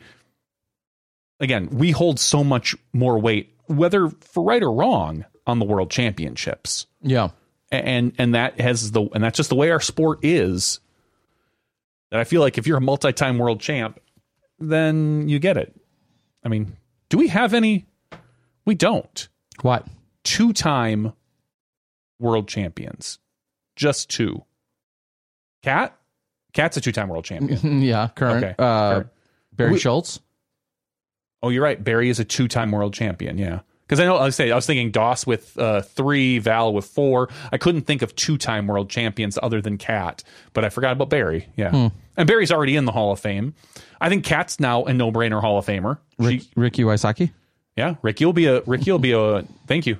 I, I got you're right. I, I honestly blanked out I mean, about just Ricky. a few of these people. Yeah, you're not. It's not fair because you're looking at. The I am list. looking, but uh, that's not what I was looking for. But yeah, they know, jump but you were looking at the list. So, Uh, yeah, Ricky. I think Ricky's a, probably a no-brainer Hall of Famer. I mean, uh, clearly you start looking also at the people that maybe aren't in the news every week, but like, well, not like a Schwabi, but kind of that, or Steve Brinster that have amassed, like I said, over 100 wins. I mean, whether that's you consider that a significant number, uh, an arbitrary number or not, but 100 wins, that's at least a starting point. You, Steve Rico has 100 wins. Paul Ulibarri has 100 wins. His 100 wins don't necessarily carry the weight that Ricky Wysocki's 100 wins do. I but think- I think for our he still has put player- together 100 wins. I think for our modern, well, I'll say this for our modern, it's really funny because I feel I almost just contradicted myself. For our modern player, a hundred wins, you, I think you need to look at the quality of the win. sure. But that's more for our modern play because I, I feel like five or seven years ago, if you had 100 wins, it was kind of like, well, yeah, you're clearly a great player. But that's different now. So if you, I don't know, name uh, Andrew Fish. Okay. If Andrew Fish racked up 100 local wins, B tier, or Chris Dickerson's a great example. Yeah, no, because he's also got a lot of his wins are also It- he's also has significant he wins has too. significant wins, but a lot of his wins are regional. Regional Sure. wins, B tiers, C tiers, a couple A tiers, obviously a few pro uh, pro tour championships. Uh, does he have a pro tour regular win? Didn't he win uh, this year at GMC Did he? last year? Yeah, he won last year at GMC. I don't know, I'm making stuff up. Anyway, anyway um, it, it's it's really funny how you have to look at now and qualify everybody's wins, the num the number of wins. What what does that, you know, w- what weight is that for for each player? Yeah, and uh, someone on the board says, "What about Conrad?" I mean, I don't think so. he's got a USDGC, so the major win there, and then Mm-hmm. he's got the World's victory. Let's let's just, for the sake of argument, say he doesn't collect another major or Worlds, and and he ends his career in in ten years. He ends his open career. He ends it with I'm I'm just going to throw out a number and say 34 wins, uh, but those are his two largest, and they're unmatched. That's tough. That's I think that's like a that's that's a border. I think he gets in, but it's closer. I think he gets in, but it's closer. He's got USDGC and Worlds. And and how I said we hold Worlds above everything else. Right below that's USDGC, even better than more so than the other majors because it's got its history and whatnot. I think uh, if Conrad retired right now with no more wins and his how many career wins? Thirty He is currently 31. I I I think And what did I say? If he finished with 40, 40. Or, or, or whatever, 40. let's say he finishes with 40 wins, I think and none them are as large or larger than the Worlds in USDGC. He gets no more. if it were me weighing the scales, just solely me, he would probably get in. Just barely, honestly. And I know that sounds mean. It sounds cruel. It it it's, it maybe is made up. He's got two of our biggest wins in our in our sport. Yeah, he has. I, just I said think the two that, biggest. I, I think that he he he can probably float in with that. Well, uh, thankfully, none of this is really of our concern. None of it's our decision. uh, or decision, but it, it will be as the game gets more competitive. We're looking at the history and what it used to take, what it will take.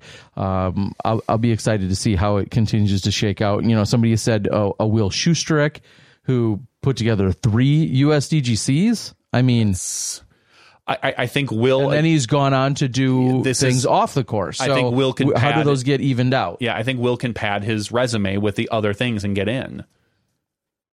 Uh, So three, yeah, three USDGCs. That's that's pretty solid. I, I, I mean, I think that's all right. Well, no, I honestly, I would weigh like if you put them on a scale, three USDGCs is probably about the equivalent of a Worlds in a USDGC.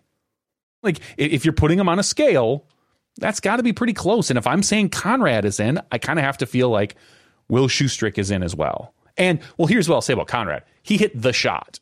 Unfor- not not unfortunately, for better or worse, that's probably the biggest thing in, in maybe that we've ever seen in disc golf.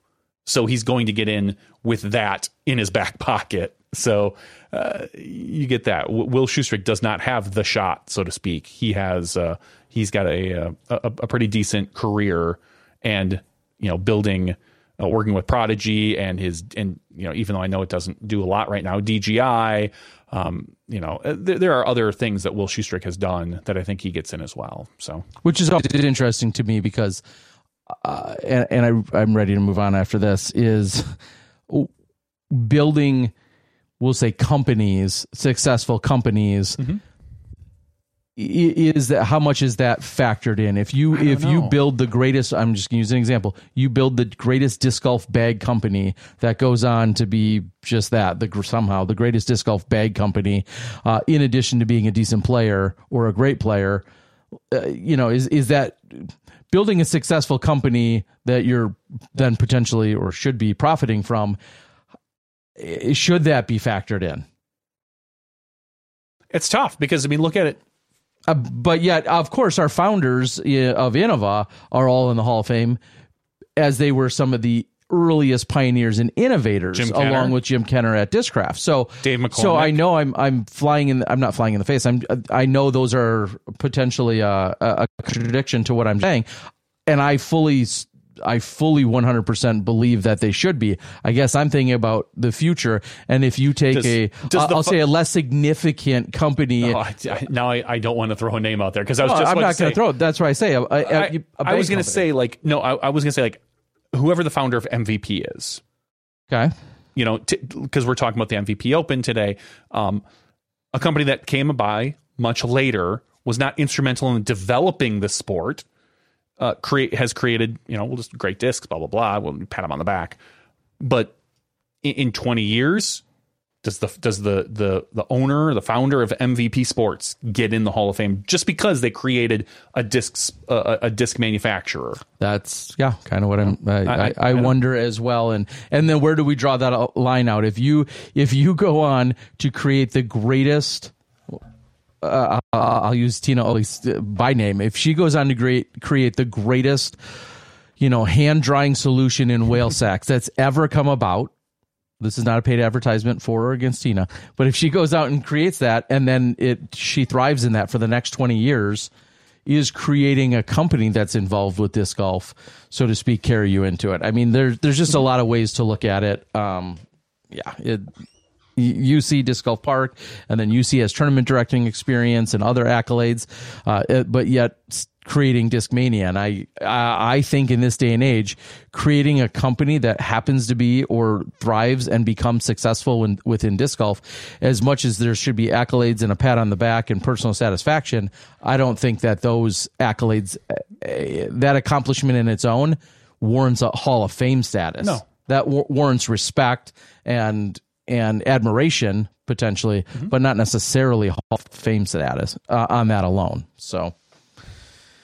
Uh, okay, I think I'm done judging people for a while. So, like, which is nowhere where I wanted to go with I- it, but I know, but um, th- it- it- that's what- the- generically speaking, yes, the conversation of Hall of Fame um, will continue, I think, to be fluid. The Hall of Fame has clearly put out a statement. It is also, in some ways, I think, frustrated Paul specifically. Uh, I think the the entire uh, origin of this conversation comes from Paul with a sports background, and just like you said, having that title of a first ballot. And it might not be something that we revere necessarily in disc golf as, as much as other sports, but I think that does personally put a little tiny chip on Paul's shoulder because he's such a sports fanatic and he realizes Yeah. the significance in other sports of being a first ballot Hall of Famer. And now he can't be. So there you go, Paul. There's something you you can't get uh, first in. He's te- he technically still can because if they change the rules this year before, if they changed him it in January, he was not eligible for the Hall of Fame going into this year. So he can still be a first ballot Hall of Famer when he turns forty It- it- possibly, depending on Unless their they change the rules some- again. Yeah, they're, they're Sorry, Paul. When you hit forty five, they're gonna push it to sixty. Get bent. uh, ouch. they're gonna they're gonna keep you out, buddy. Yeah. So okay, that is enough on that. Um, Let's get into our after show. Let's let's wrap oh, this up. wasn't? No, Okay. I know. We- Let, it's going to be a short after show. It We're going to do two giveaways and probably wrap it up pretty quick. All right. I've yeah, I've got to volunteer at my kid's function in a couple hours. We'd like to thank Steve Dodge for joining us and giving us some insight not only of the MVP Open, but what's taking place at Maple Hill. Clearly, an iconic uh, and legendary facility within the sport of disc golf. If you haven't been there, it needs to be on your bucket list uh, to go check out. So we wish him the best, along with his wife and his and his brother and everyone else uh, over there at the uh, Dodge family and beyond. Uh, thank you once again to everyone at the memorial, including my uh, massive crew. It was a heck of a learning week for all of us. Uh, we had a lot of highs, a couple lows. We had a lot of highs, and I appreciate the disc golf community for the love and the support that we received, uh, as that certainly helped keep uh, kept us pushing forward and, and some of the most kind and gentle and polite and uh, caring things uh, that were sent our way. So we we really do appreciate it. For Johnny V and myself, Terry Miller, the disc golf guy, this has been podcast 393. We're going to take a very short break and we'll chat about some other random stuff in the after show. We'll see you then when you step inside the Smashbox. Thank you to our $2 and above patrons. Your name is listed below in the credits. If you are interested in being listed as a producer in the Smashbox TV credits and supporting this and other fine podcasts, please visit patreon.com slash smashboxtv. Hey, it's Paige DeSorbo from Giggly Squad. High quality fashion without the price tag. Say hello to Quince. I'm snagging high-end essentials like cozy cashmere sweaters, sleek leather jackets, fine jewelry, and so much more. With Quince being 50 to 80% less than similar brands. And they partner with factories that prioritize safe, ethical, and responsible manufacturing. I love that. Luxury quality within reach. Go to quince.com slash style to get free shipping and 365 day returns on your next order. Quince.com slash style. Ever catch yourself eating the same flavorless dinner three days in a row? Dreaming of something better? Well, HelloFresh is your guilt-free dream come true, baby. It's me, Gigi Palmer.